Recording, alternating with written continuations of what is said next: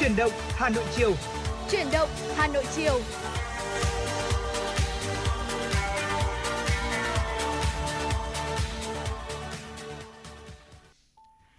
Mình chào quý vị thính giả, đồng hồ phòng thu đã điểm là 16 giờ rồi, nhạc hiệu quen thuộc của chuyển động Hà Nội cũng đã vang lên. Võ Nam Thu Thảo rất vui được đồng hành cùng với quý vị trong chuyển động Hà Nội buổi chiều ngày hôm nay, được phát trực tiếp trên sóng FM tần số 96 MHz của Đài Phát thanh Truyền hình Hà Nội. Chương trình của chúng tôi cũng đang được phát trực tuyến trên trang web hanoionline.vn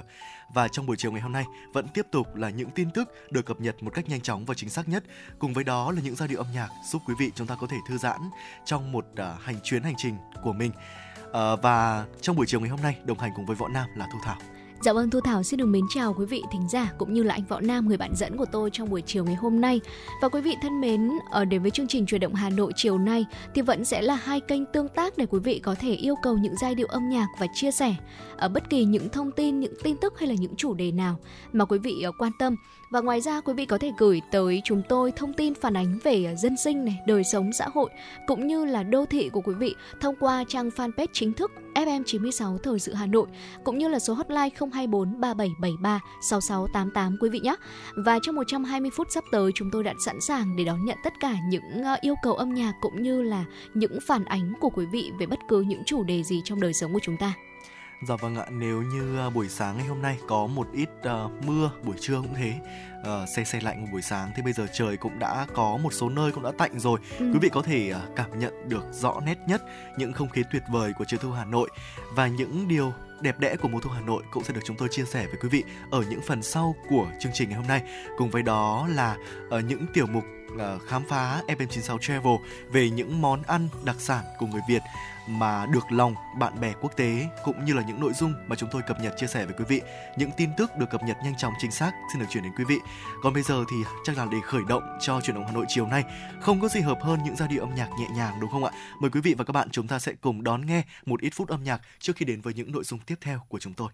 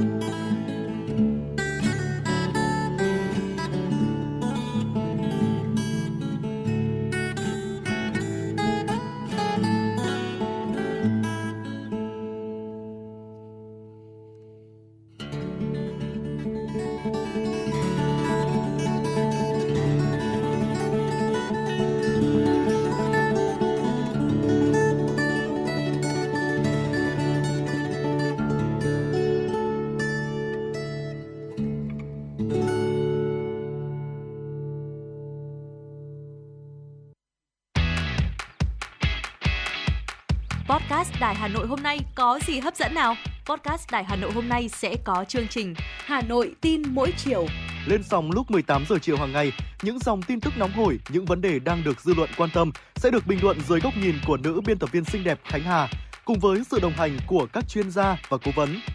Chưa hết, podcast Đài Hà Nội hôm nay còn có một chương trình khá ấn tượng mang tính chất đời sống giải trí mang tên Lưu Hương Blog Chiều.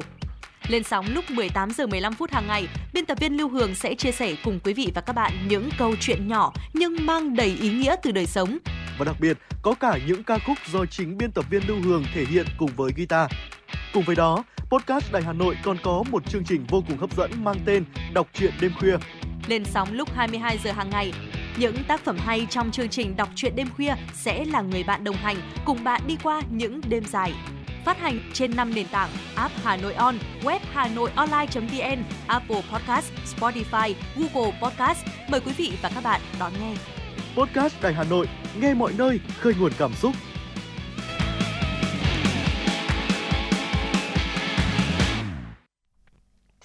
Quý vị thính giả thân mến, quay trở lại với chuyển động Hà Nội chiều nay. Ngay bây giờ sẽ là những thông tin đầu tiên xin được cập nhật tới quý vị. Trưa ngày hôm nay tại nhà tang lễ bệnh viện 103 quận Hà Đông, thay mặt Thành ủy, Hội đồng nhân dân, Ủy ban nhân dân Ủy ban Mặt trận Tổ quốc Việt Nam thành phố Hà Nội, Phó Chủ tịch Ủy ban nhân dân thành phố Vũ Thu Hà đã dự lễ viếng của gia đình anh Trần Tuấn Hải cùng vợ và ba con đã tử nạn trong vụ cháy chung cư mini tại phường Khương Đình, quận Thanh Xuân. Đây là một trong những gia đình bị thiệt hại nặng nề nhất về người trong vụ cháy khi có 7 người đã thiệt mạng. Phó Chủ tịch UBND thành phố Vũ Thu Hà cùng các thành viên trong đoàn viếng bày tỏ niềm thương tiếc vô hạn trước sự ra đi của các thành viên trong gia đình anh Trần Tuấn Hải và gửi lời chia buồn sâu sắc tới gia quyến. Phó Chủ tịch UBND thành phố Vũ Thu Hà đã động viên thăm hỏi thân nhân người đã khuất, đồng thời chia sẻ những mất mát của gia đình, mong mỏi thân nhân của những người đã khuất sớm vượt qua nỗi đau rất lớn này để ổn định cuộc sống. Gia đình anh Trần Tuấn Hải có 5 người, gồm vợ là chị Lê Minh Hoàng cùng ba con, sinh sống ở tầng 6 của chung cư số 37, ngách 29 trên 70 phố Khương Hạ để được gần với bố mẹ vợ, đang sống tại tầng 8 của tòa nhà. Vụ hỏa hoạn xảy ra vào đêm ngày 12 tháng 9 vừa qua đã cướp đi sinh mạng toàn bộ 7 người, gia đình anh Trần Tuấn Hải và bố mẹ vợ. Đó là nỗi mất mát đau xót không gì bù đắp được đối với thân nhân của gia đình. Trong tang lễ của gia đình anh Trần Tuấn Hải, nhiều đoàn thể bà con người dân đã đến viếng, chia buồn với gia đình và cầu mong cho linh hồn các nạn nhân sớm siêu thoát. Thưa quý vị, sáng nay huyện Quốc Oai đã phát động hỗ trợ các nạn nhân trong vụ cháy tại chung cư mini ở quận Thanh Xuân. Sau khi thực hiện nghi thức chào cờ đầu tuần, huyện ủy, ủy ban nhân dân, ủy ban mặt trận tổ quốc Việt Nam huyện Quốc Oai đã dành một phút mặc niệm các nạn nhân của vụ cháy ngày 12 tháng 9 tại quận Thanh Xuân đồng thời để kịp thời chia sẻ những mất mát, đau thương, động viên những gia đình có nạn nhân tử vong và bị thương vong trong vụ cháy, huyện Quốc Oai đã phát động ủng hộ nạn nhân vụ cháy. Ngay sau lễ phát động, Thường trực huyện ủy, lãnh đạo Hội đồng Nhân dân, Ủy ban Nhân dân huyện, lãnh đạo các xã thị trấn, cán bộ, công chức, người lao động trên địa bàn huyện Quốc Oai đã quyên góp ủng hộ với số tiền 51,5 triệu đồng. Trước đó, Chủ tịch Ủy ban Nhân dân huyện Quốc Oai Nguyễn Trường Sơn cùng đoàn công tác của huyện đã đến thăm hỏi và trao hỗ trợ cho các gia đình bị ảnh hưởng bởi vụ cháy. Thông qua Ủy ban Mặt trận Tổ quốc Việt Nam quận Thanh Xuân, huyện Quốc Oai đã gửi hỗ trợ với số tiền 200 triệu đồng trong vụ hỏa hoạn này, trên địa bàn huyện Quốc Oai cũng có 3 nạn nhân. Lãnh đạo huyện cùng các ban ngành đoàn thể của huyện đã đến thăm hỏi, chia buồn cùng gia đình, đồng thời hỗ trợ gia đình nạn nhân số tiền 100 triệu đồng. Sáng nay, huyện ủy, hội đồng nhân dân, ủy ban nhân dân, ủy ban mặt trận tổ quốc Việt Nam huyện Hoài Đức tổ chức hội nghị tổng kết phong trào thi đua người tốt việc tốt năm 2023, phát động phong trào và cuộc thi viết về gương điển hình tiên tiến người tốt việc tốt năm 2024. Trước khi bước vào chương trình, các đại biểu đã dành phút mặc niệm bày tỏ lòng thương tiếc với các nạn nhân vụ hỏa hoạn xảy ra tại trung cư mini ở phố Khương Hạ, phường Khương Đình, quận Thanh Xuân, Hà Nội. Tiếp đó, các đồng chí lãnh đạo và toàn thể cơ quan, ban ngành đoàn thể của huyện, cá nhân tham dự hội nghị đã quyên góp ủng hộ các gia đình và nạn nhân vụ cháy, tổng số tiền 45,05 triệu đồng. Nhân dịp này, Hoài Đức có 28 cá nhân được Ủy ban nhân dân thành phố tặng danh hiệu người tốt việc tốt, hai cá nhân được nhận bằng khen của thành phố, một tập thể 68 cá nhân được tặng danh hiệu người tốt việc tốt cấp huyện, nhiều tập thể cá nhân được Ủy ban nhân dân huyện khen thưởng vì có thành tích tiêu biểu nhân dịp kỷ niệm 75 năm ngày Chủ tịch Hồ Chí Minh ra lời kêu gọi thi đua ái quốc. Ban tổ chức cuộc thi viết về gương điển hình tiên tiến người tốt việc tốt huyện, khen thưởng 5 tập thể và 6 cá nhân thực hiện tốt cuộc thi này. Sáng nay, quận Hoàn Kiếm đã tổ chức lễ phát động ủng hộ các nạn nhân trong vụ hỏa hoạn đêm 12 tháng 9 năm 2023 tại phường Khương Đình, quận Thanh Xuân, Hà Nội. Để chia sẻ nỗi đau buồn, mất mát của các gia đình nạn nhân và thành phố, toàn thể lãnh đạo và cán bộ, công chức, viên chức quận Hoàn Kiếm đã dành một phút mặc niệm các nạn nhân đã tử vong trong vụ cháy tại ngõ 29 trên 70 phố Khương Hạ, phường Khương Đình, quận Thanh Xuân. Tại lễ phát động, Chủ tịch Ủy ban Mặt trận Tổ quốc Việt Nam quận Hoàn Kiếm Lê Hồng Phú đã đọc lời kêu gọi ủng hộ các gia đình bị thiệt hại trong vụ hỏa hoạn ngày 12 tháng 9 năm 2023 tại quận Thanh Xuân. Ngay tại lễ phát động, Ủy ban Mặt trận Tổ quốc Việt Nam quận Hoàn Kiếm đã tiếp nhận 46 triệu 950.000 đồng ủng hộ các nạn nhân trong vụ hỏa hoạn tại quận Thanh Xuân. Ban Thường trực Ủy ban Mặt trận Tổ quốc Việt Nam quận Hoàn Kiếm cũng cho biết, trước đó vào ngày 15 tháng 9 đã tiếp nhận ủng hộ các tổ chức cá nhân dành cho các nạn nhân vụ hỏa hoạn. Tổng số tiền ủng hộ mà quận Hoàn Kiếm đã tiếp nhận đến nay khoảng hơn 200 triệu đồng. Và đó là một trong những tin tức chúng tôi cập nhật và gửi tới quý vị trong những khung giờ phát sóng đầu tiên của truyền động Hà Nội trong buổi chiều ngày hôm nay. Những tin tức, những nội dung vẫn sẽ được chúng tôi liên tục cập nhật ở những phần sau của chương trình. Và ngay bây giờ thì mời quý vị chúng ta cùng tiếp tục với những giai điệu âm nhạc nhẹ nhàng trước khi đến với những nội dung tiếp theo về mùa thu Hà Nội của chương trình.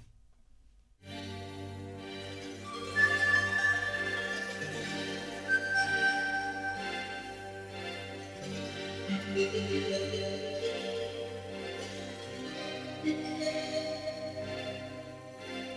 Thank you.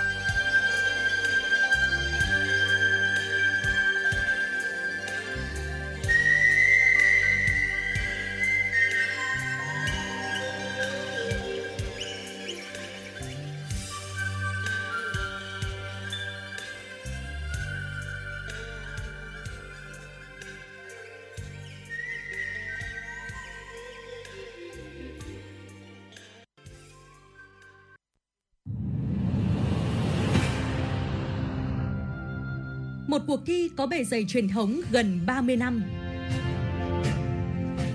Một khởi đầu của các diva làng nhạc Việt. Là bệ phóng cho nhiều tài năng âm nhạc. Tiếng hát truyền hình Hà Nội đã trở lại mùa thi 2023 với tên gọi Tiếng hát Hà Nội. Với 4 vòng thi, bắt đầu từ ngày 23 tháng 9 năm 2023, các thí sinh từ khắp mọi miền Tổ quốc sẽ được thử sức tranh tài trong 3 phong cách âm nhạc: thính phòng, dân gian, nhạc nhẹ, với cơ hội được vinh danh và tỏa sáng. Vòng chung kết được tổ chức ngày 28 tháng 10 năm 2023 tại thủ đô Hà Nội. Giải nhất cuộc thi trị giá 200 triệu đồng, các giải nhì, giải ba và giải chuyên đề đều có giá trị cao và được các nhà tài trợ trao thêm những giải thưởng đặc biệt. Tiếng hát Hà Nội 2023, một cuộc thi, một cơ hội so tài và tỏa sáng. Đăng ký dự thi thật dễ dàng trên ứng dụng Hà Nội On từ ngày 29 tháng 8 đến ngày 23 tháng 9 năm 2023. Tiếng hát Hà Nội chắp cánh cho các tài năng. Vâng ạ, quý vị đang quay trở lại với chuyển động Hà Nội chiều trong buổi chiều ngày hôm nay để chúng ta cùng với đến với tiểu mục tiếp theo khám phá Hà Nội. À, Hà Nội đang bước vào những ngày của mùa thu rồi quý vị ạ. Mùa thu bao giờ cũng làm say đắm lòng người, không chỉ bởi cảnh sắc thiên nhiên thơ mộng mà còn bởi một tiết trời dịu êm rất chiều lòng người. Có thể là bạn chưa từng, bạn đã từng được cảm nhận cảnh sắc tuyệt diệu của mùa thu trên nhiều quốc gia, trên nhiều vùng miền của cả nước của chúng ta. Thế nhưng mà chắc chắn có một điều là Hà Nội khi vào thu nó có một nét đẹp rất riêng, khó nơi nào có được. Thu Thảo có công nhận điều này không ạ? Dạ vâng, chắc chắn rồi. À, tôi nghĩ rằng là ai cũng có thể cảm nhận được điều này một cách rất rõ ràng. Và một thông tin ờ, vô cùng đặc biệt đó là mới đây hãng tin CNN của Mỹ quý vị ạ đã giới thiệu danh sách top 12 điểm đến thú vị nhất thế giới mùa thu năm 2023. Và trong đó thì mùa thu tại Hà Nội được hãng tin nổi tiếng này ca ngợi giống như là một điểm sáng, một điểm nhấn lãng mạn với phong cách đẹp, với phong cảnh đẹp và khí hậu dễ chịu. Vậy thì trong thực tế Hà Nội đẹp như thế nào khi đất trời sang thu? Ngày hôm nay trong tiểu mục khám phá Hà Nội của chủ động Hà Nội chiều, hãy cùng với chúng tôi tìm hiểu quý vị nhé.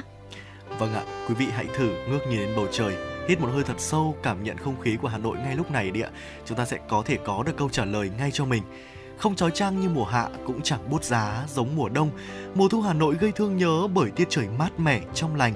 Cái màu vàng của nắng ấm dịu dàng tràn trên những con phố, xen kẽ dưới những tán cây đang ngả dần sang màu vàng. Hà Nội những ngày chớm thu như khoác lên mình một tấm áo mới, yên bình, trầm lắng hơn. Thu Hà Nội luôn mang cho những người ghé ngang qua đây một cảm giác khó tả. Khi đang đi trên đường phố Hà Nội vào ngày thu, bạn có thể cảm nhận được những hương thơm đặc trưng từ hoa cỏ, từ những thức quà hay hương cà phê nồng đậm len lỏi qua những dãy phố. Cũng không biết từ bao giờ mà con đường Phan Đình Phùng đã trở thành một phần biểu tượng của mùa thu Hà Nội đúng là như vậy. Mỗi khi nhắc đến mùa thu Hà Nội thì mọi người thường nghĩ đến những con đường Phan Đình Phùng này, Hoàng Diệu này rồi là Hoàng Hoa Thám nữa đúng không ạ? Con đường hai bên là những hàng xấu cổ, mùa hè rực bóng xanh mát, mùa thu lại là những con đường ngập lá vàng bay Dễ thấy mỗi độ thu về, khi mà lá xấu rụng như trải thảm trên hè phố, nơi này lại trở thành điểm đến check-in hấp dẫn đối với rất nhiều thế hệ. Từ những tốp trẻ này cho đến các lão làng, và đẹp hơn cả là xuất hiện của những tà áo dài trắng tinh khôi trong nắng thu dịu êm. Bên cạnh đó thì khung cảnh Hồ Gươm cũng thơ mộng không kém để tận hưởng sự thơ mộng của nàng thu Hà Nội. Nắng không còn gai gắt chỉ lay lắt qua những tán cây xanh rủ xuống mặt hồ. Những cơn gió thoang thoảng đem theo hương đất trời mát lành khiến những người đi đường này khách du lịch nước ngoài và ngay cả với những bạn trẻ gần như là cũng ngẩn ngơ trước vẻ đẹp lãng mạn của nơi này khi mà mùa thu đến thưa quý vị. Trong các con phố Hà Nội khi vào thu, phố cổ được cho là con phố vẫn giữ nguyên được cốt cách và nét văn hóa đặc trưng của người Hà Nội. Mùa thu Hà Nội ngõ ngách nào cũng rực rỡ cờ hoa, mỗi con phố đều có thể mang đến cho bạn những cảm xúc khác nhau về mùa đẹp nhất trong năm – hơi thở của mùa thu Hà Nội cứ thế về một cách nhẹ nhàng, chậm rãi, khác hẳn với một Hà Nội tấp nập, nhộn nhịp của những ngày thường. Hà Nội khi vào thu, ngắm hoàng hôn Tây Hồ và tản bộ, cảm giác thành phố này có chút man mác buồn. Sự dịu dàng của mùa thu Hà Nội cùng với khoảnh khắc những tia nắng đang dần vụt tắt trong không gian rộng lớn, trên nền trời trong xanh cao vút, đúng là một bức tranh lộng lẫy về khoảnh khắc chuyển giao của thiên nhiên Bầu không khí quang đãng, hương thơm mát từ những bông hoa sữa. Những ca khúc bất tử về mùa thu Hà Nội có thể được lắng nghe ở bất kỳ nơi nào các nhà thơ, nhà văn, các nhạc sĩ đã tốn bao nhiêu giấy mực để nói về mùa thu Hà Nội. Nếu đang sống trên đất Hà Thành mà chúng ta không tự thưởng cho mình một chút thu Hà Nội thì có lẽ là thật có lỗi với bản thân mình biết bao đúng không quý vị? Dạ vâng ạ, thưa quý vị, nói rất nhiều về mùa thu Hà Nội qua những số phát sóng của chương trình truyền động Hà Nội. Thế nhưng mà Võ Nam nghĩ rằng chưa bao giờ là đủ ừ. để có thể uh, diễn tả hết, miêu tả hết cho quý vị cảm nhận được vẻ đẹp của mùa thu Hà Nội. Phải chăng là phải chính quý vị chạm tay vào thu Hà Nội thì mới có thể cảm nhận được nó đẹp và tuyệt vời đến như thế nào?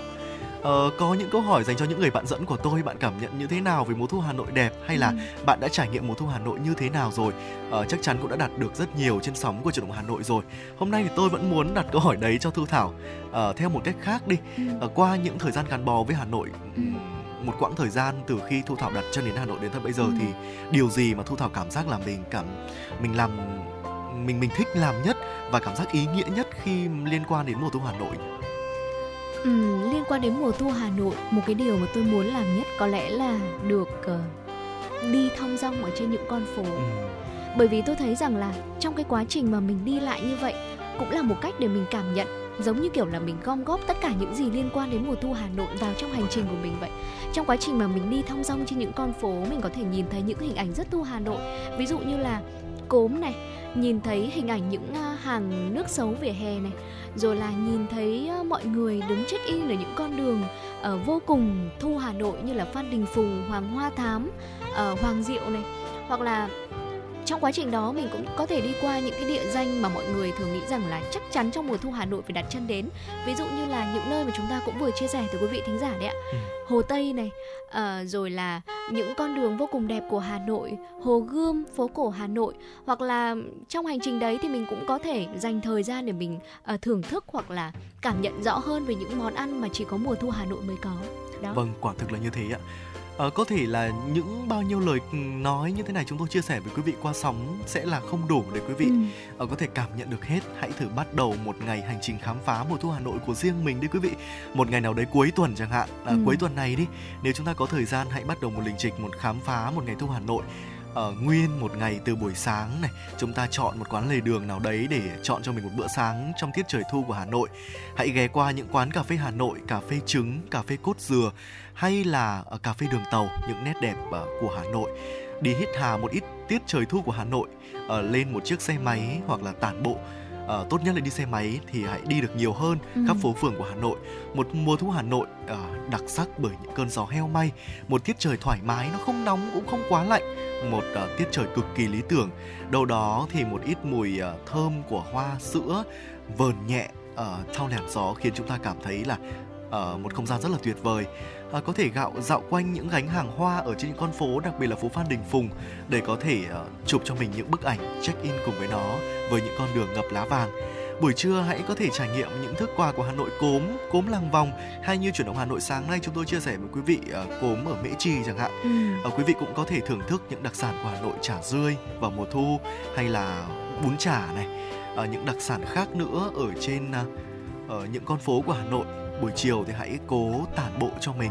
Cố gắng nhất định là không thể bỏ qua được những con phố cổ nhuốm màu thời gian rồi. Hà Nội 36 phố phường đông đúc chật trội là thế thế nhưng mà thu về, những con phố này lại rất nên thơ quý vị ạ. Hãy cảm nhận được cái hồn xưa cũ mộc mạc của những con phố cổ.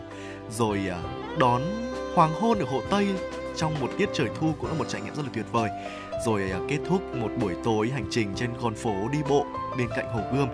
Ờ, để thưởng thức những cái sự náo nhiệt trong tĩnh lặng của mùa thu trên à, những con phố này. Và đó là một cái ngày uh, vi vu mùa thu đơn giản thôi mà tôi nghĩ rằng chỉ cần quý vị uh, muốn trải nghiệm là quý vị có thể cảm nhận được rồi những chia sẻ của chúng tôi về mùa thu sẽ luôn được chúng tôi chia sẻ cập nhật tiếp theo ở những số chuyển động Hà Nội. Và bây giờ thì uh, chắc chắn rồi uh, những dòng cảm xúc những chia sẻ của quý vị về mùa thu hãy gửi cho chúng tôi qua số hotline 024 3773 6688 hoặc trực tiếp chia sẻ với chúng tôi qua fanpage FM96 Thời sự Hà Nội. Và chia tay với những dòng cảm xúc về mùa thu Hà Nội những tin tức thời sự đáng chú ý sẽ tiếp nối chương trình. Những tin tức thời sự chúng tôi vừa cập nhật từ biên tập viên Thu Vân sẽ được gửi đến quý vị và các bạn. Mời quý vị và các bạn chúng ta cùng đón nghe. Thưa quý vị, ngày hôm nay, Phó Chủ tịch Ủy ban nhân dân thành phố Hà Nội Nguyễn Mạnh Quyền đã tiếp đoàn công tác thành phố Thâm Quyến Trung Quốc do Phó Bí thư Thành ủy, thị trưởng thành phố Thâm Quyến Đàm Vĩ Trung làm trưởng đoàn. Chia sẻ về hợp tác quốc tế, thị trưởng Đàm Vĩ Trung cho biết, Việt Nam là đối tác thương mại lớn nhất của Thâm Quyến tại ASEAN và quan hệ hợp tác đang trên đà phát triển. Trên cơ sở đó, lãnh đạo thành phố Thâm Quyến mong muốn tiếp tục thúc đẩy quan hệ kinh tế thương mại với các địa phương của Việt Nam, trong đó có thủ đô Hà Nội, nhất là trong các lĩnh vực đầu tư công nghệ 5G, xe hơi năng lượng mới NEV, điện gió, năng lượng tái tạo, Cảm ơn những chia sẻ của đồng chí Đàm Vị Trung, Phó Chủ tịch Ủy ban nhân dân thành phố Nguyễn Mạnh Quyền bày tỏ ấn tượng về sự phát triển của Thâm Quyến, khẳng định giữa Việt Nam và Trung Quốc cũng như giữa các địa phương hai nước có nhiều điều kiện thuận lợi để tăng cường hữu nghị, hợp tác phát triển trên nhiều lĩnh vực. Tại buổi tiếp, hai bên cũng dành nhiều thời gian trao đổi cụ thể về các khía cạnh hợp tác tiềm năng. Trong đó, có khu công nghệ cao Hòa Lạc, dự án đường sắt đô thị tiến trình chuyển đổi phương tiện công cộng từ sử dụng nhiên liệu hóa thạch sang các loại thân thiện với môi trường, xây dựng sân bay thứ hai trên địa bàn Hà Nội. Thị trưởng Đàm Vĩ Trung cho rằng đây là các lĩnh vực mà doanh nghiệp thâm quyến đủ khả năng hỗ trợ Hà Nội từ quy hoạch cho tới xây dựng, vận hành và quản lý. Bộ Nông nghiệp và Phát triển Nông thôn vừa có quyết định công bố danh mục các loại gỗ đã nhập khẩu vào Việt Nam. Theo đó, danh mục các loại gỗ đã nhập khẩu vào Việt Nam tính đến ngày 30 tháng 6 năm 2023, bao gồm các loại gỗ đã được công bố tại quyết định ngày 30 tháng 6 năm 2022 của Bộ trưởng Bộ Nông nghiệp Phát triển Nông thôn, công bố danh mục các loại gỗ đã nhập khẩu vào Việt Nam. Cụ thể, danh mục có 837 loại gỗ đã nhập khẩu vào Việt Nam. Trong danh mục này, tên gọi chính thức của các loại gỗ là tên khoa học, tên Việt Nam thường gọi chỉ có giá trị tham khảo bởi nhiều loại không có tên Việt Nam thường gọi. Theo Bộ Nông nghiệp và Phát triển Nông thôn, thực hiện nghị định của Chính phủ quy định hệ thống đảm bảo gỗ hợp pháp của Việt Nam, chủ gỗ nhập khẩu tự kê khai và chịu trách nhiệm trước pháp luật về các thông tin trong bảng kê gỗ, sản phẩm gỗ nhập khẩu. Chủ gỗ nhập khẩu phải kê khai đầy đủ các thông tin đối với sản phẩm gỗ hỗn hợp nhằm bảo đảm kiểm soát chặt chẽ nguồn gốc gỗ nhập khẩu và làm căn cứ kiểm tra, truy xuất nguồn gốc gỗ trong trường hợp cần thiết. Hiện Bộ Nông nghiệp và Phát triển nông thôn đang xây dựng dự thảo nghị định sửa đổi, bổ sung một số điều của nghị định quy định hệ thống bảo đảm gỗ hợp pháp Việt Nam. Theo Bộ Nông nghiệp và Phát triển nông thôn qua gần 3 năm triển khai thực hiện nghị định đã thể hiện được tinh thần của luật lâm nghiệp, thể hiện cam kết và nỗ lực của chính phủ Việt Nam và cộng đồng doanh nghiệp ngành chế biến gỗ, tạo hành lang pháp lý về kiểm soát khai thác và thương mại gỗ bất hợp pháp, bảo đảm chỉ có gỗ hợp pháp được đi vào chuỗi cung ứng đã nhận được sự ủng hộ cao của các cơ quan, cộng đồng doanh nghiệp ngành gỗ và toàn xã hội. Theo thống kê của Bộ Y tế, từ ngày 8 đến ngày 15 tháng 9, cả nước ghi nhận 5.180 trường hợp mắc sốt xuất huyết, có một trường hợp tử vong tại Hòa Bình. So với tuần trước, số mắc tăng 0,5%, trong đó số nhập viện là 3.891, giảm 1,7%. Tích lũy từ đầu năm đến nay, cả nước ghi nhận 81.808 trường hợp mắc bệnh sốt xuất huyết, trong đó có 23 trường hợp tử vong. So với cùng kỳ năm 2022, 203.709 trên 107 số mắc giảm 59%, tử vong giảm 84 trường hợp. Tại Hà Nội, theo thống kê của Trung tâm Kiểm soát Bệnh tật CDC Hà Nội, trong tuần qua số ca mắc sốt xuất huyết trên địa bàn tiếp tục tăng mạnh. Cộng dồn từ đầu năm cho đến nay, Hà Nội ghi nhận 10.372 trường hợp mắc sốt xuất huyết, trong đó có 3 ca tử vong. So với cùng kỳ năm 2022, số mắc tăng gần 4 lần, số ca tử vong tương đương. Thời gian qua, trước diễn biến gia tăng ca mắc sốt xuất huyết tại Hà Nội, Bộ Y tế đã điều chuyên gia của Viện Vệ sinh Dịch tễ Trung ương hỗ trợ Hà Nội trong công tác chuyên môn. Tuyết virus sốt xuất huyết lưu hành năm 2023 chủ yếu là D1, D2 và không có sự khác biệt với các tuyết virus lưu hành những năm gần đây.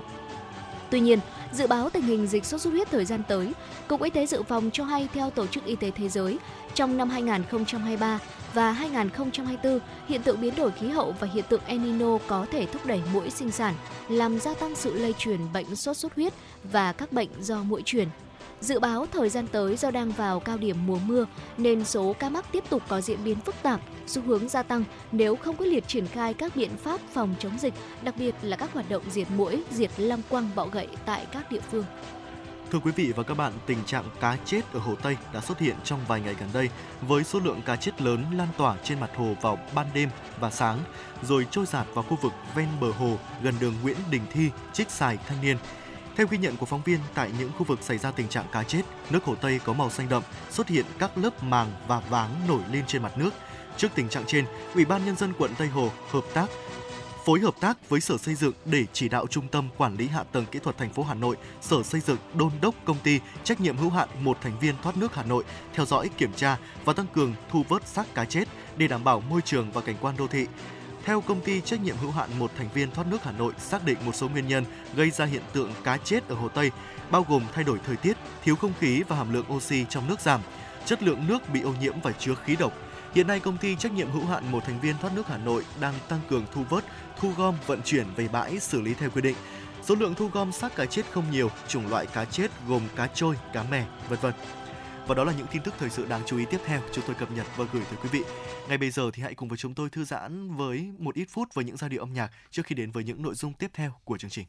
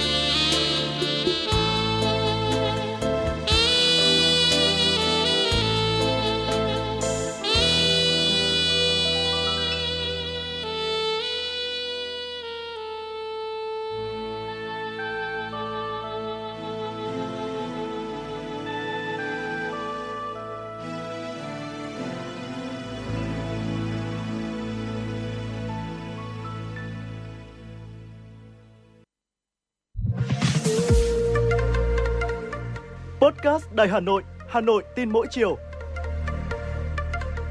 Những dòng tin tức nóng hổi đang được dư luận quan tâm sẽ được bình luận dưới góc nhìn của nữ biên tập viên xinh đẹp Khánh Hà cùng với sự đồng hành cùng các chuyên gia và cố vấn. Bánh trưng, bánh giò, trưng gai. Podcast Đài Hà Nội, tiếng nói từ Hà Nội. Phát hành lúc 18 giờ hàng ngày trên 5 nền tảng app Hà Nội On, web Hà Nội Online.vn, Apple Podcast, Spotify, Google Podcast. Mời quý vị và các bạn đón nghe. Podcast Đài Hà Nội, Hà Nội tin mỗi chiều.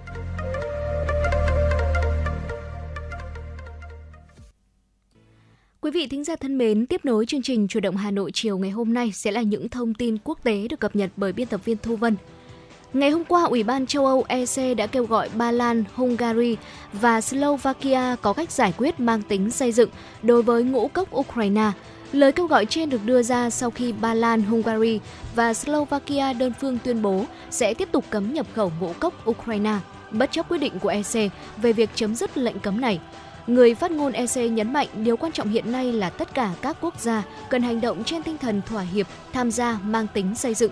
Trong ngày hôm nay, EU sẽ tổ chức một cuộc họp với tất cả các quốc gia thành viên quan tâm để thảo luận sâu hơn về vấn đề xuất khẩu ngũ cốc Ukraine. Ukraine là một trong những nhà xuất khẩu ngũ cốc hàng đầu thế giới trước khi Chiến dịch quân sự của Nga bắt đầu từ tháng 2 năm 2022 đã làm suy giảm khả năng giao hàng nông sản của Kiev tới thị trường toàn cầu thông qua các cảng ở Biển Đen. Kể từ khi xung đột nổ ra đến nay, nông dân Ukraine phải trông cậy vào các quốc gia láng giềng để xuất khẩu ngũ cốc. Tuy nhiên, ngũ cốc và hạt có dầu của Ukraine tràn ngập vào các quốc gia láng giềng, làm ảnh hưởng đến thu nhập của nông dân ở những nước này, dẫn đến việc chính phủ các nước cấm nhập khẩu nông sản từ Ukraine. Thưa quý vị, theo ước tính của Bloomberg, cocaine sẽ sớm vượt qua dầu mỏ trở thành mặt hàng xuất khẩu chính của Colombia. Tại Colombia, sản xuất và buôn bán cocaine là bất hợp pháp. Tuy nhiên, các ban đảng buôn bán ma túy ở nước này vẫn liên tục mở rộng quy mô sản xuất. Các chính sách Cocaine sẽ sớm vượt qua dầu mỏ và trở thành mặt hàng xuất khẩu chính của Colombia khi các chính sách quản lý việc sản xuất ma túy của chính phủ Colombia dễ thở hơn. Chuyên gia kinh tế Philip Hernandez của Bloomberg cho biết lượng dầu mỏ xuất khẩu tại quốc gia Nam Mỹ này đã giảm 30% trong nửa đầu năm 2023, trong khi lượng cocaine xuất khẩu vẫn liên, liên tục tăng lên. Theo một báo cáo của Cơ quan Phòng chống ma túy và tội phạm của Liên Hợp Quốc được công bố trong tuần qua, sản lượng cocaine ở Colombia trong năm 2022 tăng lên mức kỷ lục 1.738 tấn, đồng thời diện tích trồng lá coca và nguyên liệu thô để sản xuất một số loại ma túy tăng lên mức kỷ lục 230.000 ha, tăng 13% so với năm 2021. Giới chuyên gia nhận định việc Tổng thống Colombia Gustavo Petro thay đổi chính sách về ma túy đã vô tình tạo kẽ hở, dẫn đến sự bùng nổ trong sản xuất ma túy tại nước này. Cơ quan quản lý chương trình mua sắm quốc phòng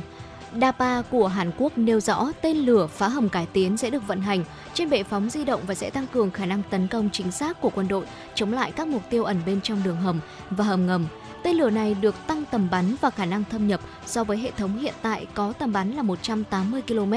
Cơ quan Phát triển Quốc phòng Hàn Quốc sẽ giám sát dự án, dự kiến kéo dài đến hết năm 2027.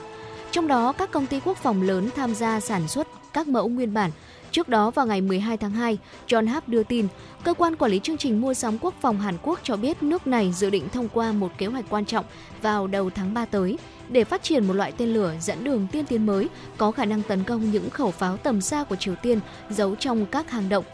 Theo DAPA, tên lửa mới sẽ là phiên bản nâng cấp của tên lửa đất đối đất chiến thuật của Hàn Quốc vốn được mệnh danh là sát thủ pháo binh tầm xa, trong khi hệ thống Tên lửa đất đối đất chiến thuật hiện tại được vận hành trên một bệ phóng cố định. Tên lửa mới sẽ được triển khai trên một bệ phóng di động. Điều này giúp nâng cao khả năng cơ động và khả năng sống sót của vũ khí này.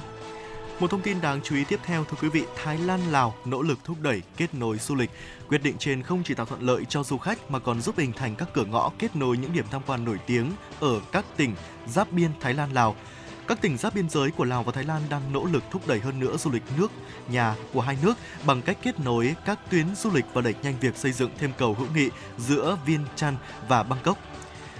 Chính quyền tỉnh Loi ở vùng Đông Bắc Thái Lan và chính quyền tỉnh Viêng Chăn, Lào đã nhất trí kết nối các tuyến du lịch và đẩy nhanh việc xây dựng cầu hữu nghị Thái Lan-Lào thứ hai tại huyện park Chom của tỉnh Loi. Điều này sẽ giúp Du khách quốc tế khi đến tham quan các điểm du lịch nổi tiếng của tỉnh loi cũng có thể tới tham quan những điểm du lịch nổi tiếng của Lào ở tỉnh Viên Chăn như Mường Phuong và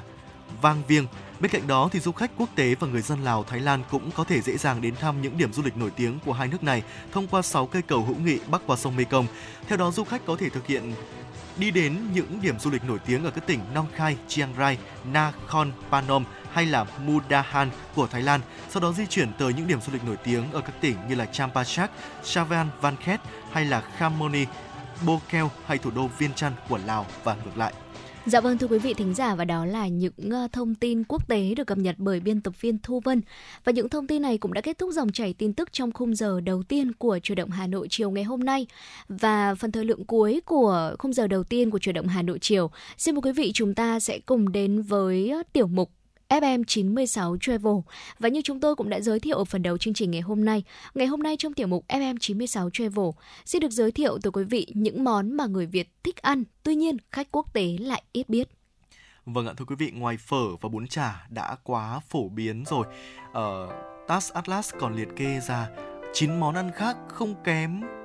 cái phần hấp dẫn thế nhưng mà ít được bạn bè quốc tế biết đến hoặc là à, đôi khi không phải là cái sự lựa chọn ưu tiên khi đến à, với Việt Nam. Ừ. Vậy thì liệu những món ăn này nó như thế nào mà lại uh, được TAS Atlas đã liệt kê ra để giới thiệu cho những thực khách uh, quốc tế có thể uh, không bỏ qua khi đến với Việt Nam nó có sức hấp dẫn như thế nào hãy cùng với chúng tôi khám phá xem quý vị nhé uh, những món ăn ngon được ít biết đến đó có thể là những món ăn uh, được chúng tôi chia sẻ với quý vị ngay sau đây. Đầu tiên đó chính là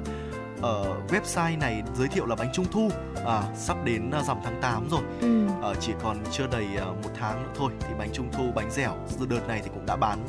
khắp các nẻo phố rồi. Bánh trung thu thì với hai loại là bánh nướng và bánh dẻo thì chúng ta có thể có loại có chay có loại có nhân và có loại bánh chay. Nhân bánh được làm từ nhiều thành phần khác nhau như là hạt dưa mứt bí trứng muối sen nhuyễn và đậu xanh Vậy nên là nếu du khách quốc tế có đến với à, đất nước Việt Nam của chúng ta dịp này, bạn bè quốc tế cũng chính quý vị, quý vị có thể giới thiệu cho họ những món ăn uh, đầu tiên là bánh trung thu. Dạ vâng thưa quý vị, bên cạnh đó là quẩy nóng quý vị ạ. Đây là một ăn nhẹ được nhiều người Việt Nam yêu thích, đặc biệt là vào những ngày à, mưa hay là gió lạnh, cuối thu này, đầu đông. Thành phần món ăn sẽ bao gồm bột mịn, men, muối, nước và đường. Sau đó thì trộn đều và ổ trong nhiều giờ. Sau đó bột được nặn thành từng miếng nhỏ, thả vào dầu chiên cho đến khi nào vàng thì vớt ra. Quẩy được ăn theo nhiều cách, quẩy chiên giòn ăn cùng với phở cháo này, quẩy dai và mềm hơn thì ăn trực tiếp, chấm cùng với nước mắm pha ngọt cùng dưa góp. Thế salad cũng gọi quẩy là quốc bảo ẩm thực của Việt Nam. Món ăn thứ ba được nhắc đến ở đây đó chính là chè thưa quý vị. Chè ở Việt Nam thì có nhiều loại như là chè chuối này, chè trôi nước, chè đậu, chè trái cây. Bánh bèo cũng là một loại ờ, đặc sản nổi tiếng của các tỉnh miền Trung và đặc biệt là Huế. Và đây cũng chính là một món ăn được nhắc đến trong danh sách này. Bánh bèo Huế có vỏ được làm từ gạo nguyên chất, xay thành bột mịn, ngâm nước để có độ dẻo, rồi ờ, hòa thêm với ít mỡ nước nữa. Và sau đó thì người làm sẽ đổ bột này vào từng chén nhỏ vừa khéo để bánh có lát mỏng giống hình cánh bèo, rồi là đem hấp cách thủy trong sừng hấp bánh chín mới cho thêm nhân. Món bánh này thì sẽ được ăn kèm với nước chấm cay ngọt cũng rất là ngon. Sáng nay chúng tôi cũng đã giới thiệu với quý vị về món xôi rồi và ừ. xôi cũng là một cái tên tiếp theo được nằm trong danh sách này là một món ăn ưa thích của người Việt Nam có thể dễ dàng tìm thấy ở bất kỳ đâu từ à, vỉa hè, ven đường cho đến những cửa hàng. Bạn có thể dễ dàng thưởng thức một bát xôi nóng hổi được làm từ gạo nếp đồ chín ăn kèm với trứng, thịt kho, giò. Theo truyền thống thì à, xôi thường được gói trong lá chuối và được người dân mua mang đi. Xôi rẻ ngon và thường được làm à, để ăn sáng hay là thay cho những bữa chính món tiếp theo nữa đó chính là món canh chua là một món ăn rất là thanh mát à, cho những ngày hè à, nổi tiếng nhất là ở vùng đồng bằng sông cửu long nước dùng của món canh chua thì có vị đậm ngọt và chua được ninh từ những nguyên liệu như là hải sản này và cả cùng với đó là những nguyên liệu như là cà chua đậu bắp dứa và me sẽ thật thiếu sót nếu như mà chúng ta bỏ qua bánh bao, một món ăn được mọi người yêu thích vào mỗi tối hoặc là sáng sớm mùa đông. Thực ra thì mùa nào chúng ta cũng có thể ăn bánh bao được đúng không quý vị? Bánh có vỏ làm từ bột mì trộn đều cùng với đường này, muối, nhân bánh chay hoặc là gồm thịt xay nhuyễn, mộc nhĩ, trứng, nấm hương. Bánh bao sẽ có hai loại là hấp và chiên. Món chiên sẽ thường ăn kèm với tương ớt hoặc là nước chấm pha ngọt. Bên cạnh đó thì bánh cuốn cũng được ờ, nhiều người dùng cho bữa sáng. Bánh được làm từ bột gạo trắng mỏng, ăn cùng với nước chấm chả thịt nướng, hành khô phi thơm. Tùy từng nơi thì thực khách sẽ được phục vụ bánh cuốn chay này, nhân thịt, mộc nhĩ hoặc là trứng. Ở Test Atlas có đưa thêm một món ăn nữa vào danh sách này đó chính là cơm chiên hay ừ. còn gọi là cơm rang đấy quý vị. Đây là món ăn của người Việt được chế biến linh hoạt với rất nhiều thứ có thể thêm vào chảo để chiên cùng với cơm. Món ăn sẽ bao gồm gạo trắng được nấu chín thành cơm này, rang trong chảo dầu nóng cùng với trứng, tỏi, muối, tiêu, xúc xích hay là hành lá.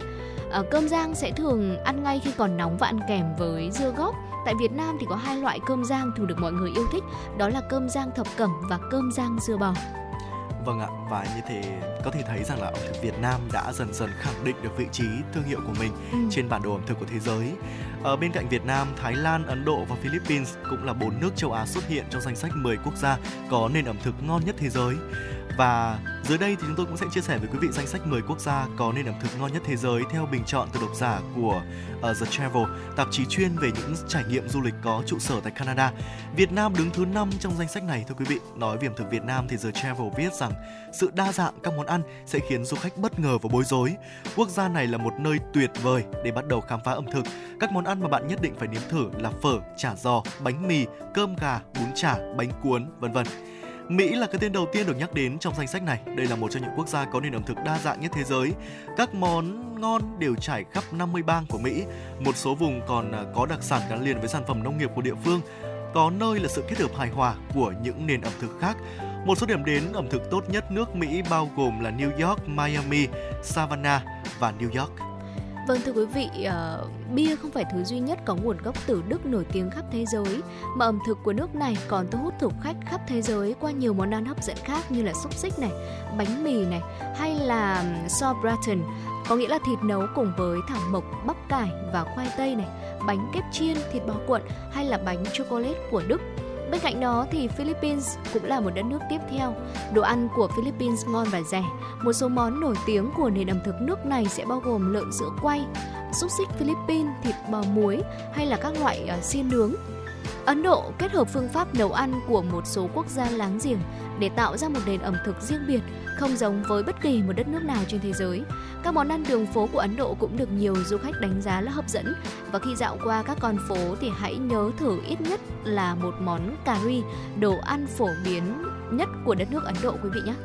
Vâng ạ, ngoài ra thì quý vị cũng có thể thử thêm uh, một uh, quý vị hãy thử uh, tìm hiểu thêm về nền ẩm thực của Tây Ban Nha ừ. nổi tiếng với những món hải sản, thịt nguội, khoai tây và rau. Uh, bên cạnh đó thì Mexico cũng được The Travel ví như là thiên đường ẩm thực với vô số những món ngon. Taco là một ví dụ, có nhiều phiên bản khác nhau như là uh, taco al pastor, nhân ngô, dứa, thịt lợn được đánh giá ngon nhất.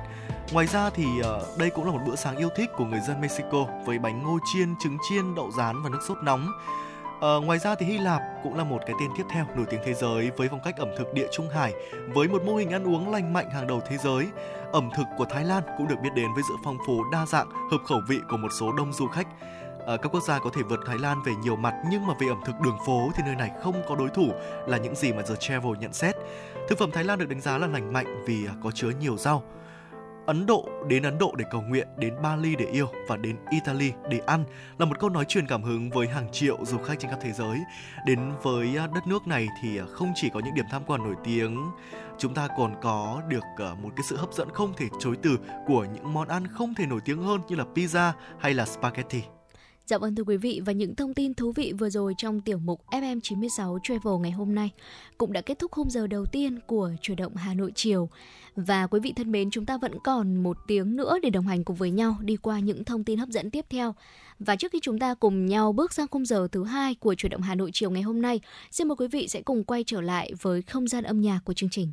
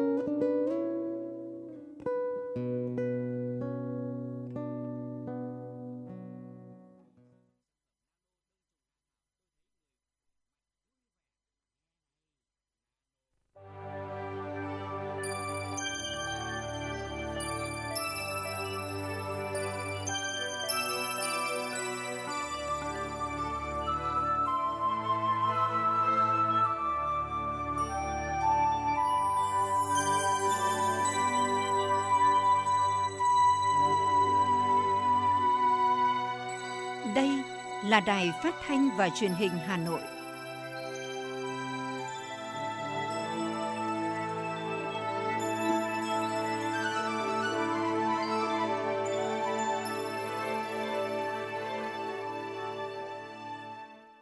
Xin kính chào quý vị thính giả, quý vị đang quay trở lại với chuyển động Hà Nội chiều nay của chúng tôi, Võ Nam và Thu Thảo, tiếp tục đồng hành cùng với quý vị. Và để tiếp nối chương trình, mời quý vị cùng đón nghe những tin tức thời sự đáng chú ý ngay sau đây. Thưa quý vị, sáng nay, Cơ quan Thành ủy Hà Nội tổ chức quyên góp ủng hộ các gia đình và nạn nhân vụ cháy trung cư mini tại phường Khương Đình, quận Thanh Xuân. Tham gia quyên góp có các đồng chí Ủy viên Bộ Chính trị, Bí thư Thành ủy, Trưởng đoàn đại biểu Quốc hội thành phố Hà Nội Đinh Tiến Dũng, Ủy viên Trung ương Đảng, Phó Bí thư Thường trực Thành ủy Nguyễn Thị Tuyến, Phó Bí thư Thành ủy Nguyễn Văn Phong, các ủy viên Ban Thường vụ Thành ủy, trưởng các ban đảng, cán bộ, công chức viên chức, người lao động các ban đảng và văn phòng Thành ủy, Tại buổi quyên góp, Bí thư Thành ủy Đinh Tiến Dũng, Phó Bí thư Thường trực Thành ủy Nguyễn Thị Tuyến, Phó Bí thư Thành ủy Nguyễn Văn Phong cùng toàn thể cán bộ, công chức, viên chức, người lao động các ban đảng và văn phòng Thành ủy đã dành một phút mặc niệm tưởng nhớ các nạn nhân đã mất do vụ cháy. Các đồng chí lãnh đạo Đảng và toàn thể cơ quan Thành ủy Hà Nội đã quyên góp ủng hộ các gia đình và nạn nhân vụ cháy. Mức quyên góp tối thiểu là một ngày lương. Sáng nay, quận Hoàng Mai tổ chức phát động ủng hộ các nạn nhân trong vụ hỏa hoạn đêm 12 tháng 9 năm 2023 tại phường Khương Đình, quận Thanh Xuân, Hà Nội. Để chia sẻ nỗi đau buồn mất mát của các gia đình nạn nhân và thành phố, toàn thể lãnh đạo và cán bộ công chức viên chức quận Hoàng Mai đã dành một phút mặc niệm các nạn nhân tử vong trong vụ cháy tại ngõ 29 trên 70 phố Khương Hạ, phường Khương Đình, quận Thanh Xuân phát huy truyền thống tương thân tương ái của dân tộc Việt Nam, thay mặt Ban Thường trực Ủy ban Mặt trận Tổ quốc Việt Nam quận Hoàng Mai, ông Phạm Ngọc Tiến, Chủ tịch Ủy ban Mặt trận Tổ quốc Việt Nam quận Hoàng Mai phát động quyên góp ủng hộ các gia đình nạn nhân trong vụ cháy tới toàn thể cán bộ, công chức, viên chức, người lao động quận Hoàng Mai nhằm chung tay giúp đỡ những nạn nhân trong vụ cháy sớm vượt qua khó khăn, ổn định cuộc sống. Tổng số tiền ủng hộ hơn 100 triệu đồng. Ngày hôm nay, Phòng Cảnh sát Giao thông Công an thành phố Hà Nội phối hợp với các trường từ cấp tiểu học đến đại học tổ chức buổi tuyên truyền về an toàn giao thông với các hình thức phong phú sinh động.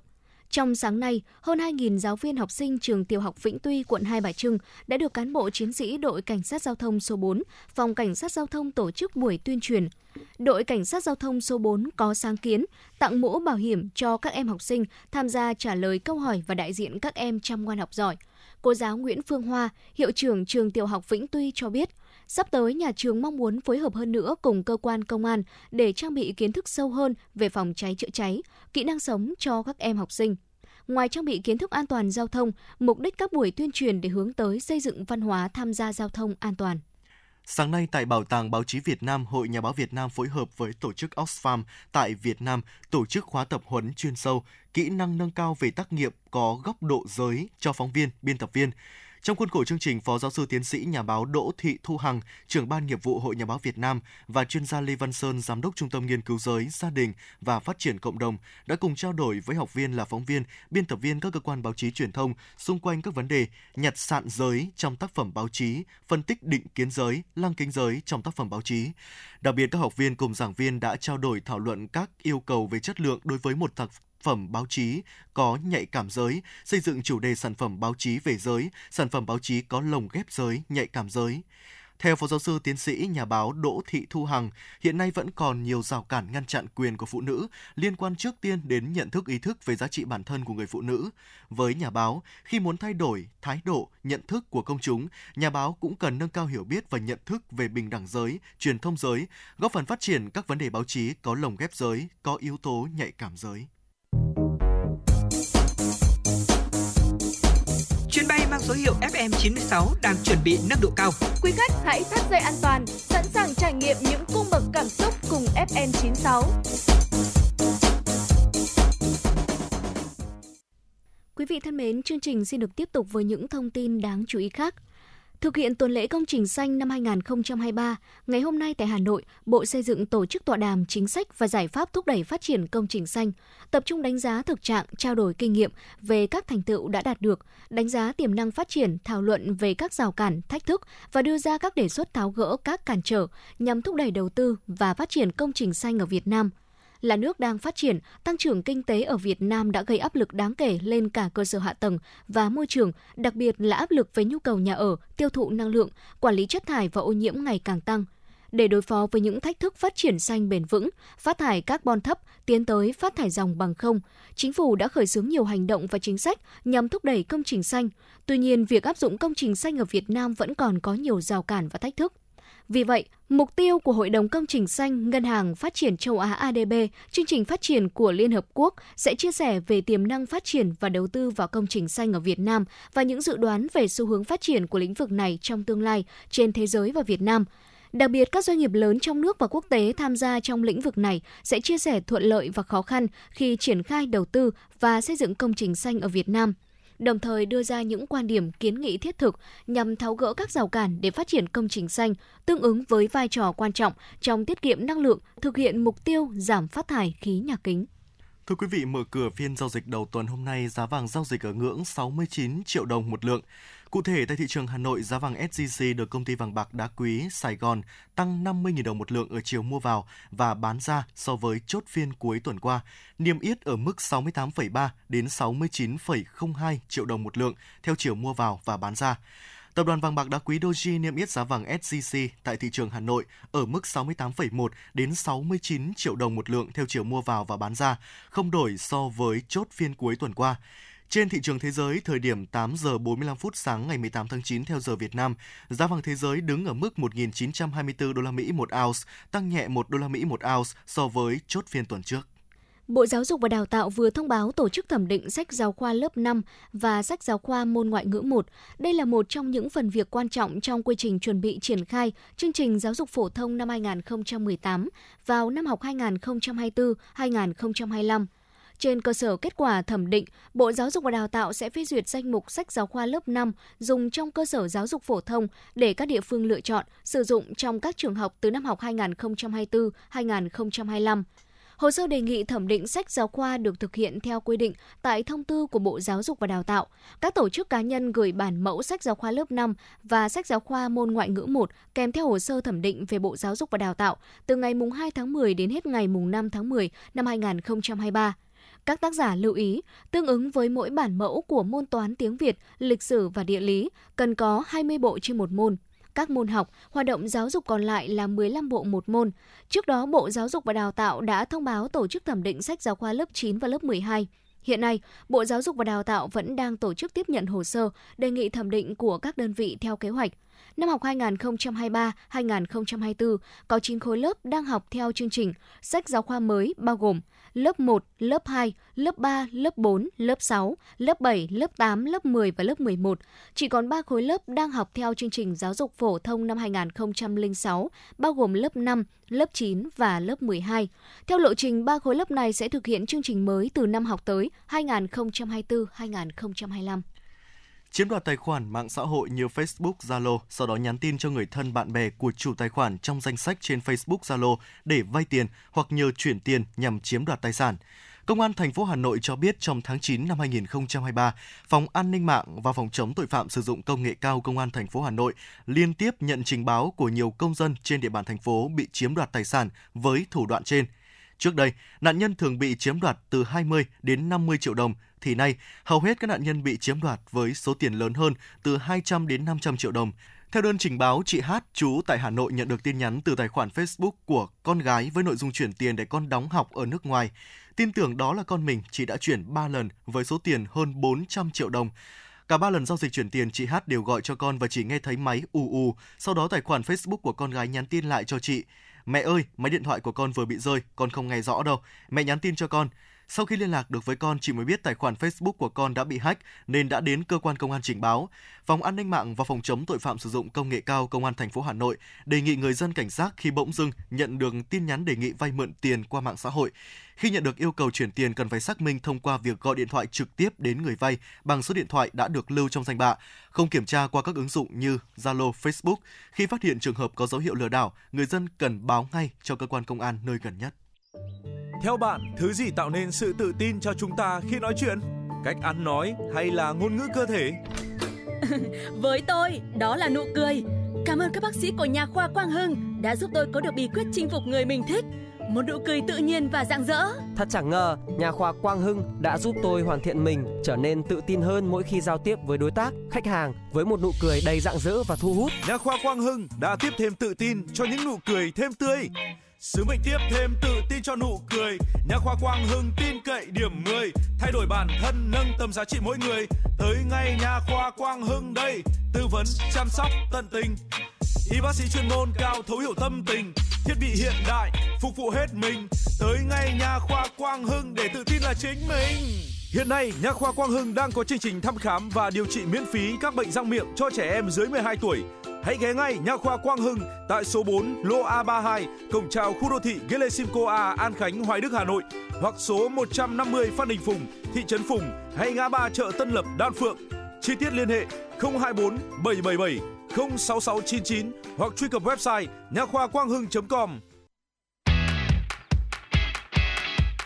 Podcast Đài Hà Nội hôm nay có gì hấp dẫn nào? Podcast Đài Hà Nội hôm nay sẽ có chương trình Hà Nội tin mỗi chiều. Lên sóng lúc 18 giờ chiều hàng ngày, những dòng tin tức nóng hổi, những vấn đề đang được dư luận quan tâm sẽ được bình luận dưới góc nhìn của nữ biên tập viên xinh đẹp Khánh Hà cùng với sự đồng hành của các chuyên gia và cố vấn.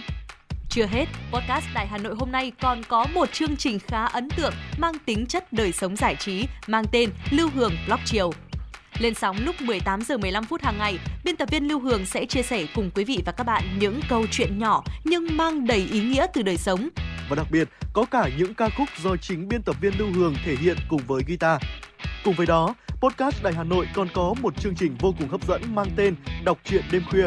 Lên sóng lúc 22 giờ hàng ngày, những tác phẩm hay trong chương trình Đọc truyện đêm khuya sẽ là người bạn đồng hành cùng bạn đi qua những đêm dài.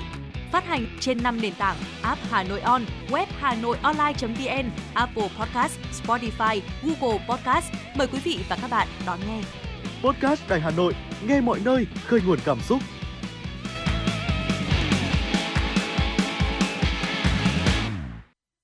Thưa quý vị và các bạn, thực hiện chỉ thị số 24 của Ban Thường vụ Thành ủy, huyện Thanh Trì đã phát động cấp ủy chính quyền cơ sở triển khai các nhiệm vụ, giải pháp về tăng cường kỷ luật kỷ cương và trách nhiệm giải quyết công việc gắn với các nghị quyết, kết luận của Trung ương, thành phố và huyện ủy về công tác xây dựng chỉnh đốn Đảng và hệ thống chính trị trong sạch vững mạnh. Ngay sau đây xin mời quý vị cùng đến với phóng sự được thực hiện bởi phóng viên Chuyển động Hà Nội. Tại bộ phận một cửa của Ủy ban nhân dân xã Đại Áng, huyện Thanh Trì, ông Ngô Văn Minh, thôn Vĩnh Trung đến làm thủ tục chứng nhận giấy tờ, được cán bộ một cửa tiếp đón, hướng dẫn chu đáo cởi mở. Ông Ngô Văn Minh chia sẻ. Hôm nay tôi đến để nhận đăng ký kinh doanh, thủ tục thì là rất đơn giản, các bạn ấy hướng dẫn đầy đủ, không phải phức tạp gì. Thực hiện nâng cao hiệu quả của hệ thống chính trị, xã Đại Áng đã phát động các cơ sở thực hiện nghiêm kỷ luật, kỷ cương, nêu cao tinh thần trách nhiệm trong công việc, tích cực học tập nâng cao trình độ chuyên môn nghiệp vụ, trọng tâm là nâng cao trách nhiệm, thái độ phục vụ nhân dân của đội ngũ cán bộ, công chức trong thực thi nhiệm vụ giải quyết thủ tục hành chính các cơ quan đơn vị. Đội ngũ cán bộ thực hiện nhiệm vụ tiếp nhận hồ sơ, thủ tục đã phát huy tinh thần trách nhiệm, tạo sự tin tưởng, hài lòng, phục vụ người dân ngày càng tốt hơn. Bà Nguyễn Thị Thu Hà, công chức văn phòng thống kê xã Đại Áng, huyện Thanh Trì cho biết. Mỗi khi mà bà con nhân dân mà có những cái nhu cầu thực hiện về thủ tục hành chính thì thay vì là vào giờ hành chính thì phải đến trực tiếp tại ủy ban nhân dân xã thì bà con có thể tranh thủ những cái thời gian ngoài giờ được các bạn trong tổ hỗ trợ là hướng dẫn thực hiện các thủ tục hành chính. Đặc biệt là trong cái điều kiện hiện nay là thực hiện dịch vụ công trực tuyến mức độ 3 rồi mức độ 4 ờ, đang được triển khai đồng bộ trên địa bàn thành phố. Thì cái việc mà thực hiện qua cái môi trường mạng rồi qua các thiết bị máy tính thì, thì các bạn cơ sở hướng dẫn trực tiếp cho bà con nhân dân thì tiết kiệm được cái thời gian đi lại rất là nhiều. Có thể thấy việc thực hiện kỷ cương hành chính ở xã Đại Áng đã phát huy tiên phong của người lãnh đạo, người đứng đầu, gương mẫu, dám nghĩ, dám làm và dám chịu trách nhiệm. Cấp ủy chính quyền địa phương đã triển khai nghiêm túc chỉ thị của thành ủy gắn với xây dựng chính quyền, nâng cao năng lực, sức chiến đấu của tổ chức đảng, đảng viên, thường xuyên nắm bắt thao gỡ khó khăn, kiểm tra, thanh tra kết quả, tổ chức thực hiện của từng tổ chức cá nhân, lấy kết quả làm thước đo của cán bộ, người đứng đầu đơn vị, góp phần nâng cao hiệu lực, hiệu quả công tác chỉ đạo, điều hành, phục vụ có hiệu quả nhiệm vụ phát triển kinh tế xã hội, an ninh quốc phòng ở địa phương. Ông Nguyễn Thanh Toàn, Chủ tịch Ủy ban nhân dân xã Đại Áng, huyện Thanh Trì cho biết. Đối với Đại Áng thì từ trước nay thì với cái trách nhiệm người đứng đầu thì chúng tôi luôn luôn là những người phải nêu cao trách nhiệm từ cái công tác chỉ đạo điều hành cho đến nêu gương trong việc thực hiện các nhiệm vụ của địa phương và cái công tác chỉ đạo điều hành thì luôn có cái sự phân công rất là rõ ràng từng người cụ thể người cụ thể việc và thời hạn chỉ đạo quản lý sử dụng uh, thực hiện các cái nhiệm vụ khi giao. Và chúng tôi cũng là người thường xuyên đôn đốc. Ngoài cái việc giao ban định kỳ hàng tuần kiểm tra đôn đốc từng bộ phận đối với các bộ phận chuyên môn để đôn đốc nhắc nhở trong việc triển khai thực hiện để việc triển khai thực hiện chỉ thị số 24 CTTU của Ban Thường vụ Thành ủy được đúng trọng tâm, cả hệ thống chính trị huyện Thanh Trì đã quán triệt tinh thần, quan điểm, mục tiêu và nhiệm vụ giải pháp, xây dựng kế hoạch cụ thể cho cấp mình để thực hiện có hiệu quả, đem lại sự chuyển biến tích cực, phục vụ nhân dân tốt hơn, đồng thời không ngừng nâng cao tinh thần, thái độ, ý thức trách nhiệm, hiệu quả đối với công việc được giao bằng những việc làm cụ thể, hiệu quả, thiết thực trong thực thi công vụ. Ông Nguyễn Văn Lợi, trưởng phòng nội vụ huyện Thanh Trì cho biết. À, thực hiện chỉ thị 24 của Ban Thường vụ Thành ủy huyện Thanh Trì thì có những cái nội dung quán triệt cụ thể đối với hệ thống cán bộ công chức viên chức. Ở đây thì cái chính là tập trung vào cái việc là trách nhiệm trong giải quyết công việc. Thực ra thì công việc bây giờ cũng rất là nhiều và cũng rất có nhiều nội dung vướng thì nó cũng gắn với trách nhiệm cá biệt. Có những cái trường hợp mà cũng thấy rằng là ngại trách nhiệm thì cũng còn à, đùn đẩy. Thế rồi cũng còn có cái sự chây ý nhất định. Chúng tôi cũng yêu cầu cán bộ công chức phải gắn trách nhiệm của mình với công việc và có cái lộ trình giải quyết công việc theo đúng quy trình, đảm bảo tiến độ thời gian cái việc mà chây ý đấy là nó có cái trở ngại nó ảnh hưởng đến cái sự phát triển chung do đó thì phải gắn trách nhiệm cụ thể của từng cá nhân của từ lãnh đạo đến công chức trong các cái công việc được giao hoàn thành đúng tiến độ thời gian khi khó khăn là phải có cái sự báo cáo vướng mắc ở đâu để có cái cách tháo gỡ giải quyết để mạnh kỷ cương hành chính, huyện Thanh Trì thực hiện nghiêm các quy định về đạo đức, văn hóa giao tiếp của người cán bộ, công chức nhằm phục vụ người dân được tốt hơn, góp phần xây dựng nền hành chính dân chủ, trong sạch và vững mạnh.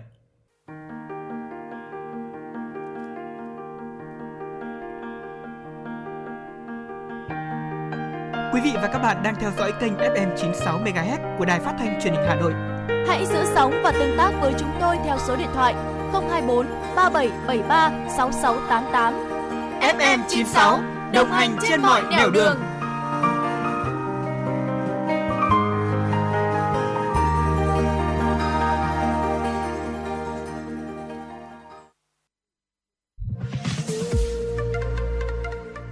Podcast Đài Hà Nội, Hà Nội tin mỗi chiều những dòng tin tức nóng hổi đang được dư luận quan tâm sẽ được bình luận dưới góc nhìn của nữ biên tập viên xinh đẹp Khánh Hà cùng với sự đồng hành cùng các chuyên gia và cố vấn. Bánh trưng, bánh giò, trưng gai. Podcast Đài Hà Nội, tiếng nói từ Hà Nội.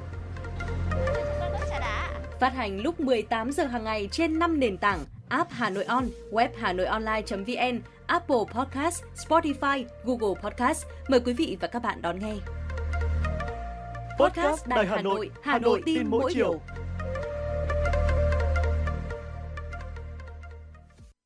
Quý vị đang quay trở lại với chuyển động Hà Nội chiều. Thưa quý vị, luật thủ đô sửa đổi đang trong quá trình xây dựng để trình Quốc hội cho ý kiến. Đây được kỳ vọng là giải pháp gỡ vướng mắc, tạo hành lang pháp lý thuận lợi cho Hà Nội phát huy lợi thế, phát triển bứt phá, vươn lên tầm vóc mới. Dự thảo đã nhận được nhiều ý kiến đóng góp chất lượng nhằm thuận lợi cho thủ đô phát triển trong giai đoạn 10 năm tới và những năm tiếp theo.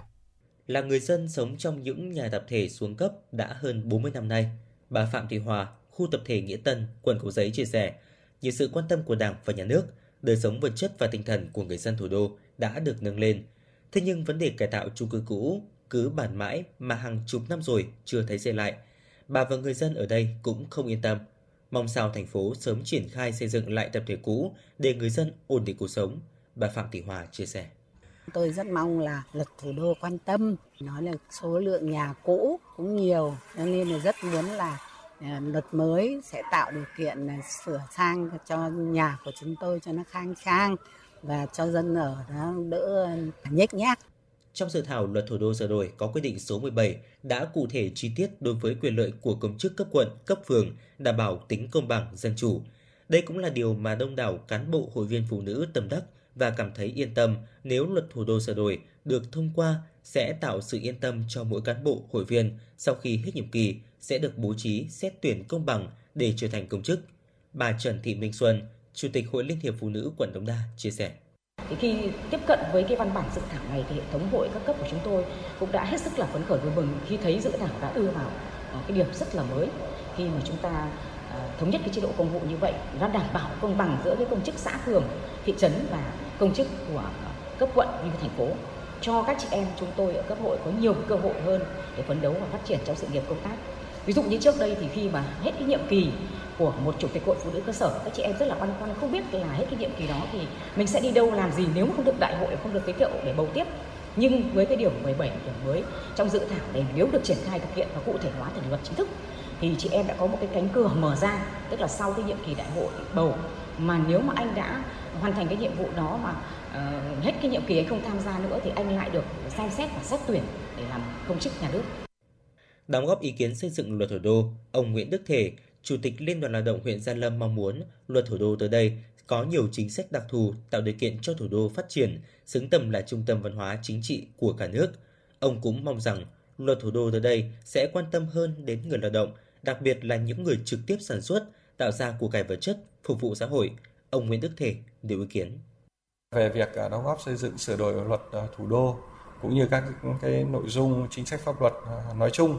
chúng tôi với trách nhiệm là một tổ chức chính trị xã hội à, đông đảo đại diện cho người lao động, thì chúng tôi cũng sẽ tiếp tục lấy ý kiến rộng rãi trong đoàn viên người lao động để người lao động được đóng góp cái cái ý kiến, cái quan điểm của mình vào xây dựng luật thủ đô à, ban hành và có những cái cơ chế đặc thù của thủ đô để đảm bảo cái việc là chăm lo bảo vệ các quyền lợi ích hợp pháp chính đáng cho đoàn viên người lao động. Huyện thì chúng ta được biết là trong thời gian qua đặc biệt là từ đầu năm 2023 đến nay thì cái hoạt động sản xuất kinh doanh của các doanh nghiệp gặp nhiều khó khăn. Mong rằng à, chính phủ rồi thành phố sẽ có nhiều cái cơ chế để tháo gỡ khó khăn, hỗ trợ cho các doanh nghiệp à, tổ chức tốt các hoạt động sản xuất kinh doanh, đảm bảo việc làm và thu nhập cho đoàn viên người lao động. Có thể thấy sự phát triển vượt bậc của thủ đô trong những năm vừa qua đã khẳng định tính đúng đắn, tầm nhìn chiến lược, ý nghĩa lịch sử, thực tiễn lâu dài của chủ trương mở rộng địa giới hành chính đối với sự nghiệp xây dựng và phát triển thủ đô trong thời kỳ công nghiệp hóa, hiện đại hóa và hội nhập quốc tế ngày càng sâu rộng. Những ý kiến tâm huyết trách nhiệm của cán bộ và nhân dân góp ý vào dự thảo luật thủ đô sửa đổi sẽ là tiền đề để ban soạn thảo tiếp tục hoàn thiện cơ sở pháp lý, xây dựng cơ chế đặc thù vượt trội đi trước mở đường tạo thể chế thuận lợi để xây dựng phát triển thủ đô Hà Nội xứng tầm với vị trí vai trò trách nhiệm là trung tâm đầu não chính trị, hành chính quốc gia, xây dựng thủ đô Hà Nội trở thành đô thị thông minh, hiện đại, xanh sạch đẹp, an toàn, phát triển nhanh, bền vững, có sức lan tỏa để thúc đẩy vùng đồng bằng sông Hồng và cả nước cùng phát triển.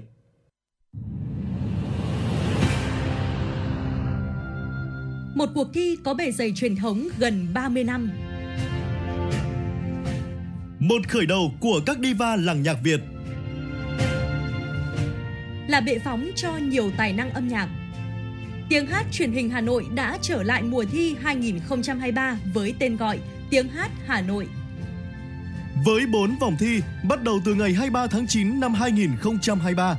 các thí sinh từ khắp mọi miền Tổ quốc sẽ được thử sức tranh tài trong 3 phong cách âm nhạc: thính phòng, dân gian, nhạc nhẹ với cơ hội được vinh danh và tỏa sáng Vòng chung kết được tổ chức ngày 28 tháng 10 năm 2023 tại thủ đô Hà Nội. Giải nhất cuộc thi trị giá 200 triệu đồng, các giải nhì, giải ba và giải chuyên đề đều có giá trị cao và được các nhà tài trợ trao thêm những giải thưởng đặc biệt. Tiếng hát Hà Nội 2023, một cuộc thi, một cơ hội so tài và tỏa sáng. Đăng ký dự thi thật dễ dàng trên ứng dụng Hà Nội On từ ngày 29 tháng 8 đến ngày 23 tháng 9 năm 2023 tiếng hát Hà Nội chắp cánh cho các tài năng. Quý vị và các bạn đang nghe chương trình Truyền động Hà Nội chiều được phát trực tiếp trên tần số FM 96 MHz của Đài Phát thanh Truyền hình Hà Nội. Ekip thực hiện chương trình chỉ đạo nội dung Nguyễn Kim Khiêm, chỉ đạo sản xuất Nguyễn Tiến Dũng, tổ chức sản xuất Lê Xuân Luyến, biên tập Trà My, phát thanh viên Võ Nam Thu Thảo, đạo diễn Ngọc Ánh, thư ký Thu Vân cùng kỹ thuật viên Quốc Hoàn phối hợp thực hiện. Còn bây giờ, quý vị và các bạn hãy giữ sóng để cùng lắng nghe ca khúc Để gió cuốn đi, một sáng tác của nhạc sĩ Trịnh Công Sơn qua sự thể hiện của ca sĩ Hiền Thục và Đức Tuấn.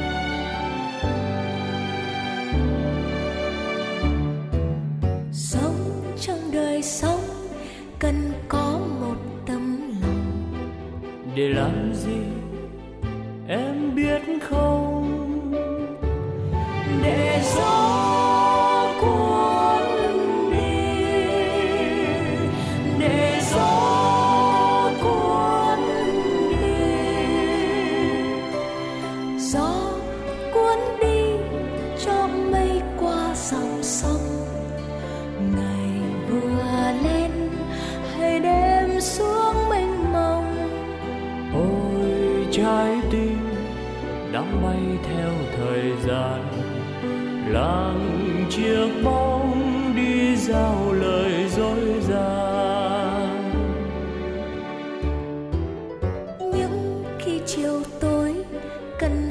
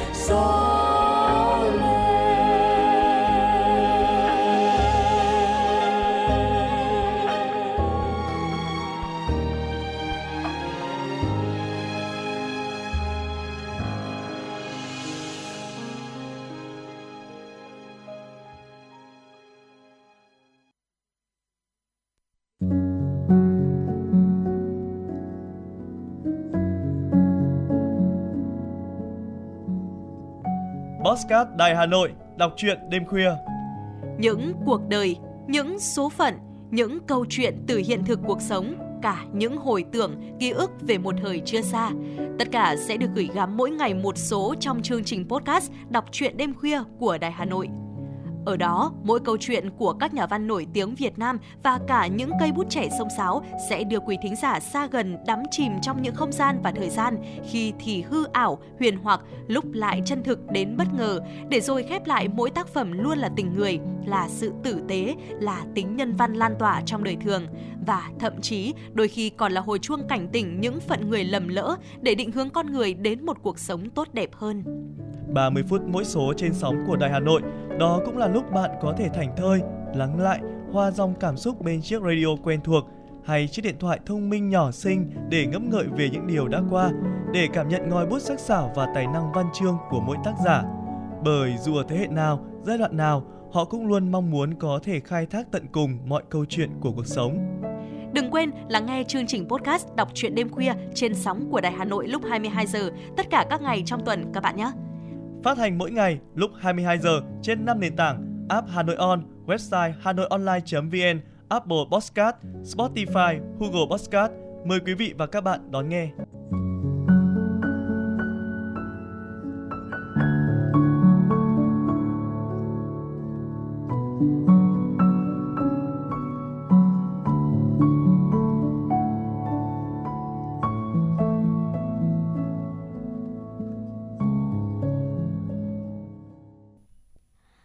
Quý vị và các bạn, trong phát triển nông nghiệp của huyện Hoài Đức, làng nghề đóng vai trò hết sức quan trọng. Tại các làng nghề, việc sử dụng các loại máy móc ứng dụng công nghệ trong sản xuất nhằm giảm sức lao động, nâng cao năng suất, tạo điều kiện cho các mô hình mới, mô hình làng nghề truyền thống phát triển để có thể thích ứng với tốc độ đô thị hóa hiện nay. Xin mời quý vị cùng đến với phóng sự tiếp theo của chương trình Phát triển làng nghề nhờ ứng dụng công nghệ. Xuất phát là người dân trong làng nghề chế biến bún miến khô xã Minh Khai, huyện Hoài Đức. Qua nhiều năm thấy việc sản xuất của người dân trong làng chủ yếu làm bằng tay, công việc vất vả, nên anh Đỗ Đăng Tưởng đã tự mày mò sáng chế ra máy đùn sợi phục vụ cho sản xuất. Khi áp dụng vào sản xuất có thể giảm nhân công, nâng cao năng suất lên nhiều lần và đảm bảo sự tuyệt đối an toàn vệ sinh thực phẩm. Từ ý tưởng ban đầu đến nay, anh Tưởng đã chế tạo hơn 2.000 máy cung cấp cho các hộ sản xuất tại làng nghề. Anh Đỗ Đăng Tưởng, xã Minh Khai, huyện Hoài Đức cho biết ở khu vực này là cái làng nghề thì người ta, kể cả hàng là người ta ra mang đi xuất khẩu thì nó đạt được cái yêu cầu như thế. Cứ nghĩ là làm làm sao để cho bà con người ta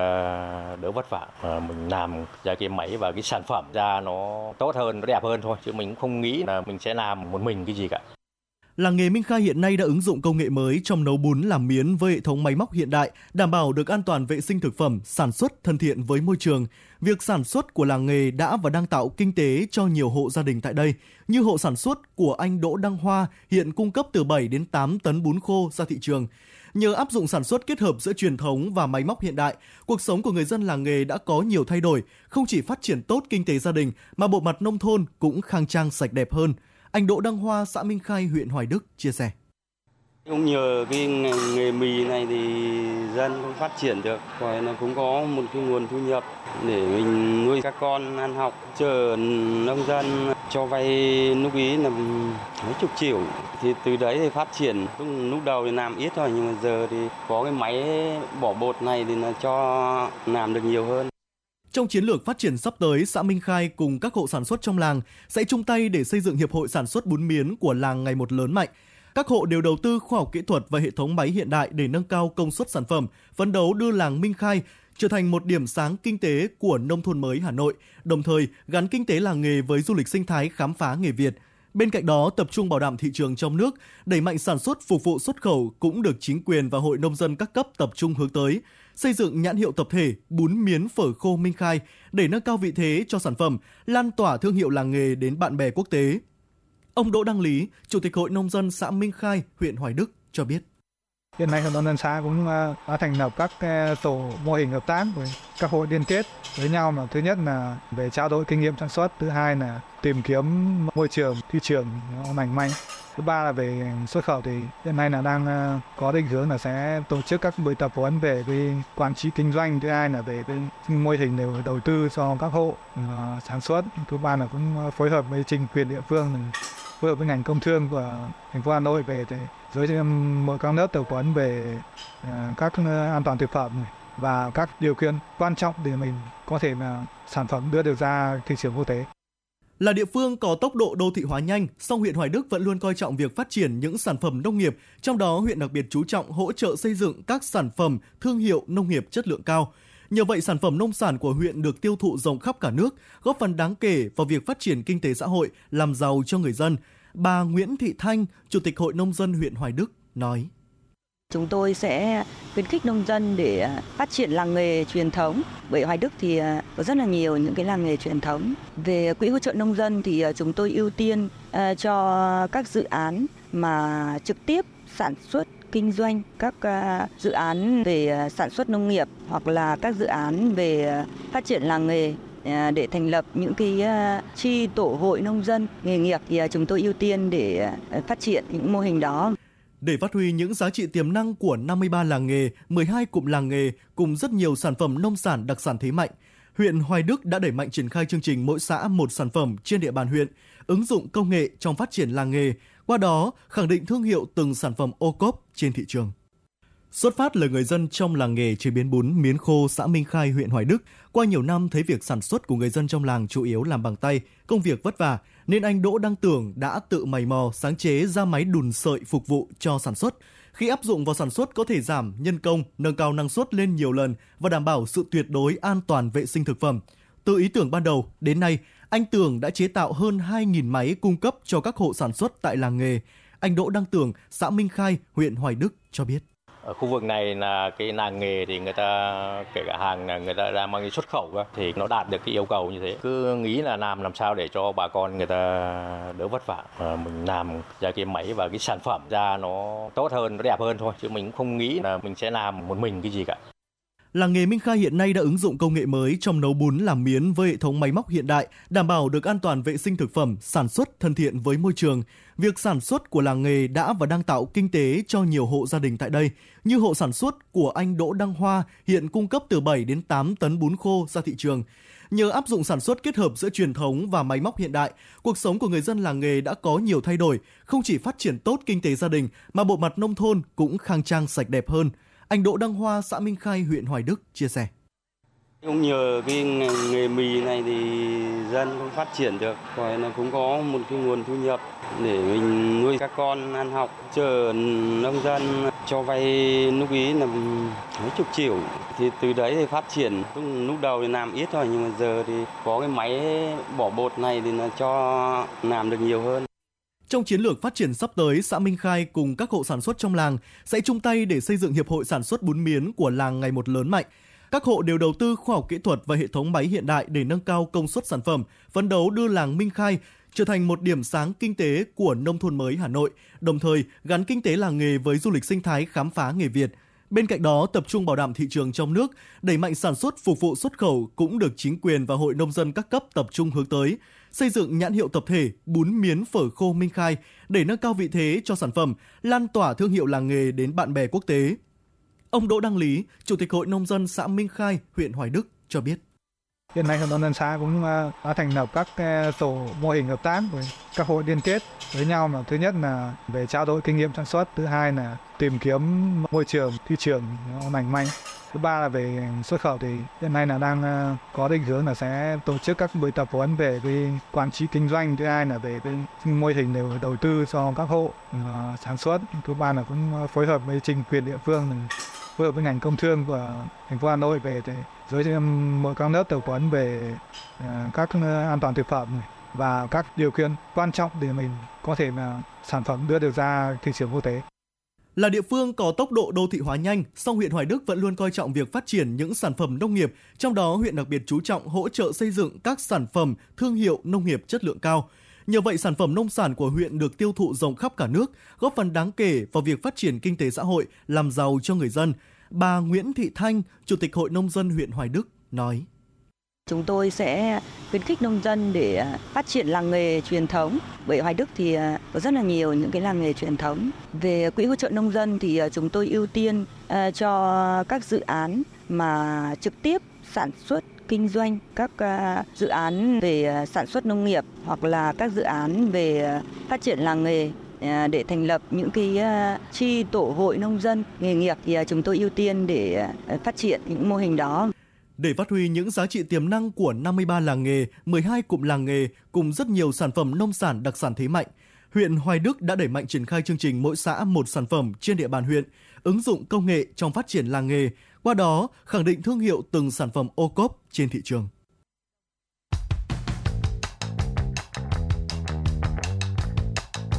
Bản tin giao thông Hà Nội, một bản tin chuyên biệt về giao thông những vấn đề dân sinh bức xúc liên quan đến công tác tổ chức giao thông, trật tự an toàn giao thông,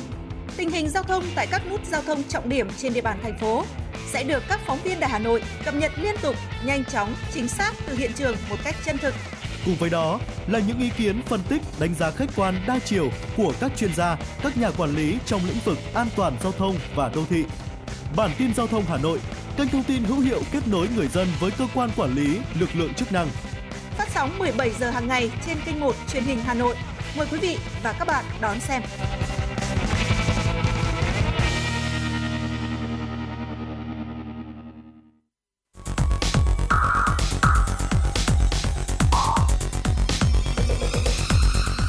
Các bạn đang theo dõi kênh FM 96 MHz của đài phát thanh truyền hình Hà Nội. Hãy giữ sóng và tương tác với chúng tôi theo số điện thoại 024 3773 6688. FM 96 đồng hành trên mọi nẻo đường. đường.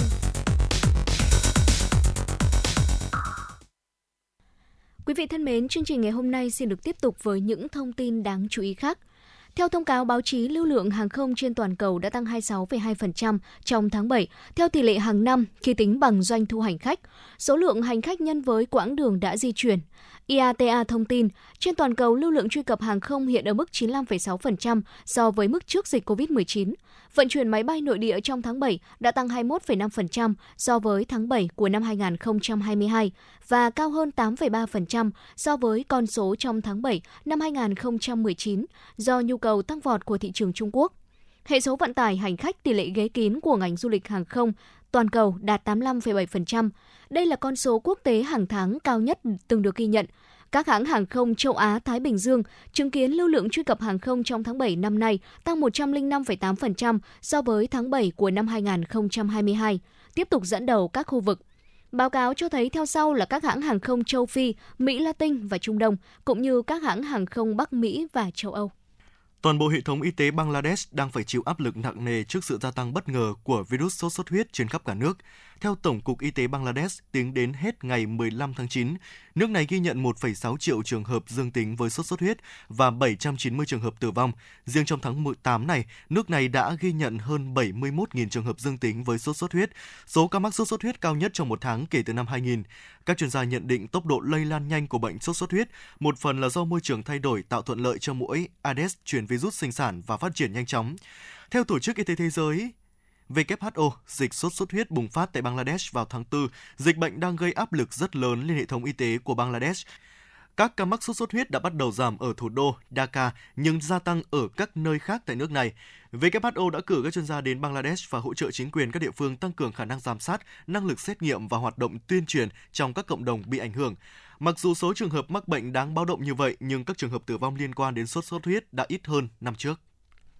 Bộ Y tế Thái Lan sẽ thực hiện dự án tiêm 1 triệu liều vaccine HPV phòng ngừa ung thư cổ tử cung và các bệnh ung thư khác cho phụ nữ và trẻ em gái từ 11 đến 20 tuổi. Dự án tiêm 1 triệu liều vaccine HPV phòng ngừa ung thư cổ tử cung nói trên được thực hiện trong vòng 100 ngày tới. Đây là một phần trong dự án thắng nhanh của Bộ Y tế Thái Lan nhằm tạo ra một loạt thành tựu thiết thực trong vòng 100 ngày. Trong nỗ lực tối đa hóa việc phòng ngừa ung thư cổ tử cung ở Thái Lan,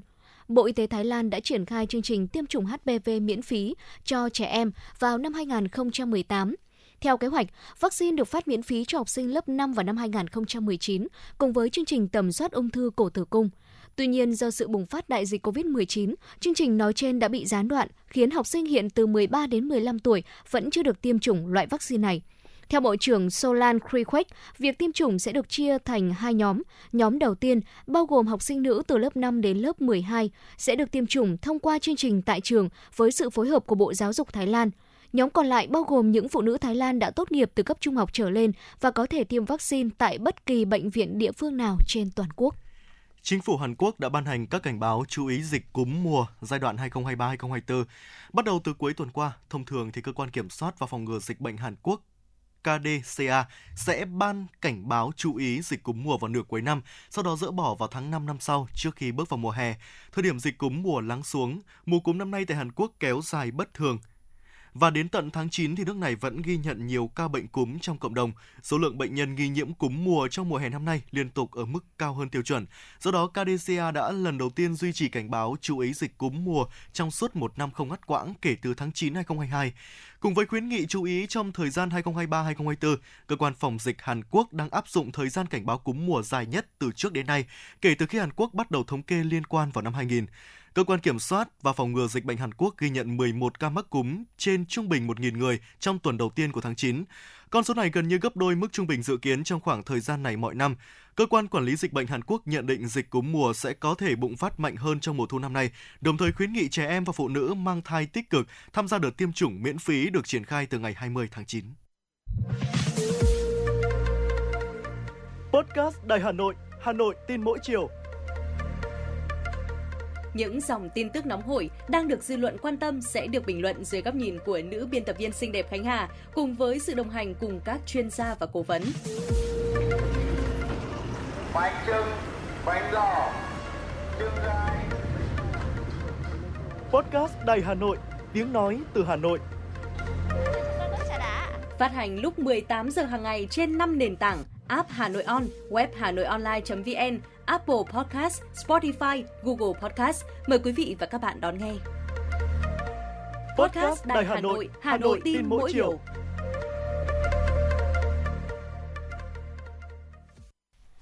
Thưa quý vị và các bạn, tính đến nay, nước ta có khoảng 13 triệu người cao tuổi, chiếm trên 13% dân số. Trong đó 1,97 triệu người từ 80 tuổi trở lên, trên 7,5 triệu người là nữ, 8,1 triệu người sống ở nông thôn. Hiểu biết những thay đổi về thể chất tinh thần của lứa tuổi này là rất cần thiết để ứng phó và thích nghi cũng như giúp người cao tuổi luôn sống vui, sống khỏe, sống có ích cho gia đình và xã hội. Thời lượng tiếp theo của truyền động Hà Nội chiều ngày hôm nay, xin mời quý vị cùng đến với phóng sự chăm sóc sức khỏe và tâm lý người cao tuổi. Gia đình neo người, con cái đều đang sinh sống và làm việc ở nước ngoài, nên gia đình bà Ngô Thị Quỳnh Anh ở huyện Gia Lâm đã quyết định đưa bà vào viện dưỡng lão để được chăm sóc tốt nhất về mọi mặt. Tại đây, có các y tá, điều dưỡng viên được đào tạo bài bản sẽ chăm lo từ bữa ăn, giấc ngủ, sinh hoạt cá nhân cho các cụ. Ngoài ra, người cao tuổi còn được thăm khám và theo dõi sức khỏe định kỳ. Thay vì để ông bà, bố mẹ già thui thủi một mình ở nhà, khóa cửa suốt ngày buồn bã và ẩn chứa các mối nguy hiểm về sức khỏe như té ngã, bất ngờ đột quỵ nếu con cái không ở bên kịp thời xử lý. Chị Nguyễn Minh Hiền, huyện Gia Lâm chia sẻ. Bản thân bà đây bà cũng là người có bệnh nền, uh, sức khỏe rất là yếu. Thì ở gia đình không phải là không thuê được người chăm sóc bà cũng không phải là không chăm sóc được bà mà là muốn đưa bà vào trung tâm là quan trọng nhất là cái điều kiện y tế được đảm bảo tức là chăm sóc 24 trên 24. Chủ yếu là khi cần là có thể phục vụ được bà chu đáo. Khi tuổi cao, đồng nghĩa với việc sức khỏe giảm sút và mắc các bệnh của người già. Ngoài những thay đổi về thể chất, người cao tuổi có những thay đổi đáng kể về tâm lý. Nhiều người còn cảm thấy mình bị bỏ rơi, buồn bã, chán nản, cô đơn, dễ tủi thân. Vì thế, đời sống sinh hoạt tinh thần của người cao tuổi rất cần được chú trọng. Các cụ sẽ vui hơn khi có người bầu bạn, được trò chuyện chia sẻ tâm sự, có thể giải tỏa những vướng mắc tâm lý của mình – Bà Nguyễn Thị Hà, Giám đốc Trung tâm Chăm sóc Sức khỏe người cao tuổi Hoa Sen cho biết. Người cao tuổi là thường thường có hai bệnh nền trở lên, ví dụ bệnh cao huyết áp, tiểu đường, uh, gút, này, Bắc Kinh Sơn hay là và rất nhiều bệnh nữa. Thì khi các cái bệnh nền này nếu như các, các cụ mà có các, ờ, các cụ còn minh mẫn và có con cháu ở nhà thường xuyên cho dùng thuốc và kiểm soát tốt thì rất ok. Thì ai có bệnh nền cả thì đều kiểm soát được. Nhưng mà có những cụ thì đặc biệt là con gái thì ở xa mà khi các cụ chỉ ở với người giúp việc hoặc là các cụ cũng lại ở với cả chồng nhưng mà chồng thì cũng lại cũng lại là người cao tuổi và rất cao tuổi rồi thì tất cả các kiểm soát các cụ đều không tốt không phải ai về già cũng ôm yếu, vì chính người cao tuổi đã tìm cho mình lối sống vui khỏe, lạc quan và có ích trong xã hội hiện đại. Muốn có sức khỏe dẻo dai khi tuổi cao thì phải có sự luyện tập từ khi còn trẻ. Ngoài việc tự tạo cho mình một lối sống tinh thần lạc quan, người cao tuổi cần có chế độ chăm sóc thể lực trí tuệ cho bản thân. Người cao tuổi nên tham gia hội người cao niên, các câu lạc bộ văn hóa nghệ thuật. Đây là nơi lý tưởng để người cao tuổi có thể chia sẻ những tâm tư, kết giao bạn bè và tham gia các hoạt động xã hội. Bà Trần Thị Hạnh, quận Nam Từ Liêm và bà Nguyễn Thị Thu, quận Cầu Giấy bày tỏ. Tham gia câu lạc bộ dưỡng sinh, thứ nhất là để tăng cường cái sức khỏe của mình, sức đề kháng của mình và thứ hai nữa là tham gia tổ dưỡng sinh thì mình sẽ được giao lưu với tất cả các chị em trong tổ dân phố để tăng cái tinh thần đoàn kết và giúp đỡ lẫn nhau. Ở đây ờ, chúng tôi là tập dưỡng sinh này, quạt, quyền và dân vũ bây giờ là dân vũ. À, sức khỏe thì cải thiện rất là nhiều. và chị em ra đây thì là rất là vui vẻ và cộng đồng. Nói chung là ừ, à, tất cả chị em ở đây là đều là coi là sức khỏe có tiến bộ lên và rất là vui vẻ. Theo các chuyên gia, do quá trình lão hóa hoặc do các bệnh lý gây ra mà người cao tuổi có phản ứng chậm hơn. Người cao tuổi cũng sẽ chậm hơn trong việc đi lại. Về vấn đề sức khỏe, người cao tuổi dễ bị mắc một số bệnh hơn người trẻ và biểu hiện bệnh thường không rõ ràng. Do đó, người thân cần quan tâm đặc biệt tới sức khỏe người cao tuổi, sớm có những biện pháp điều trị phù hợp khi có triệu chứng bệnh, cũng như cần có sự chăm sóc tận tình của người nhà và đội ngũ y bác sĩ. Chăm sóc sức khỏe và tâm lý người cao tuổi là vấn đề tế nhị, khéo léo để giữ cho tâm thế người cao tuổi luôn lạc quan, yêu đời. Quý vị và các bạn đang trên chuyến bay mang số hiệu FM96. Hãy thư giãn, chúng tôi sẽ cùng bạn trên mọi cung đường. Hãy giữ sóng và tương tác với chúng tôi theo số điện thoại 024 3773 6688. Quý vị thính giả thân mến, sau hơn 10 năm đi vào đời sống, việc thực thi những quy chế đặc thù trong luật thủ đô đã mang lại những kết quả tích cực trong công tác xây dựng phát triển, quản lý của thành phố Hà Nội, song vẫn còn bộc lộ nhiều tồn tại hạn chế. Chính vì vậy, dự thảo luật thủ đô sửa đổi cần được xây dựng với những cơ chế chính sách mới có tính chất đặc thù, vượt trội về mặt thể chế, phù hợp với tiềm năng thế mạnh của thủ đô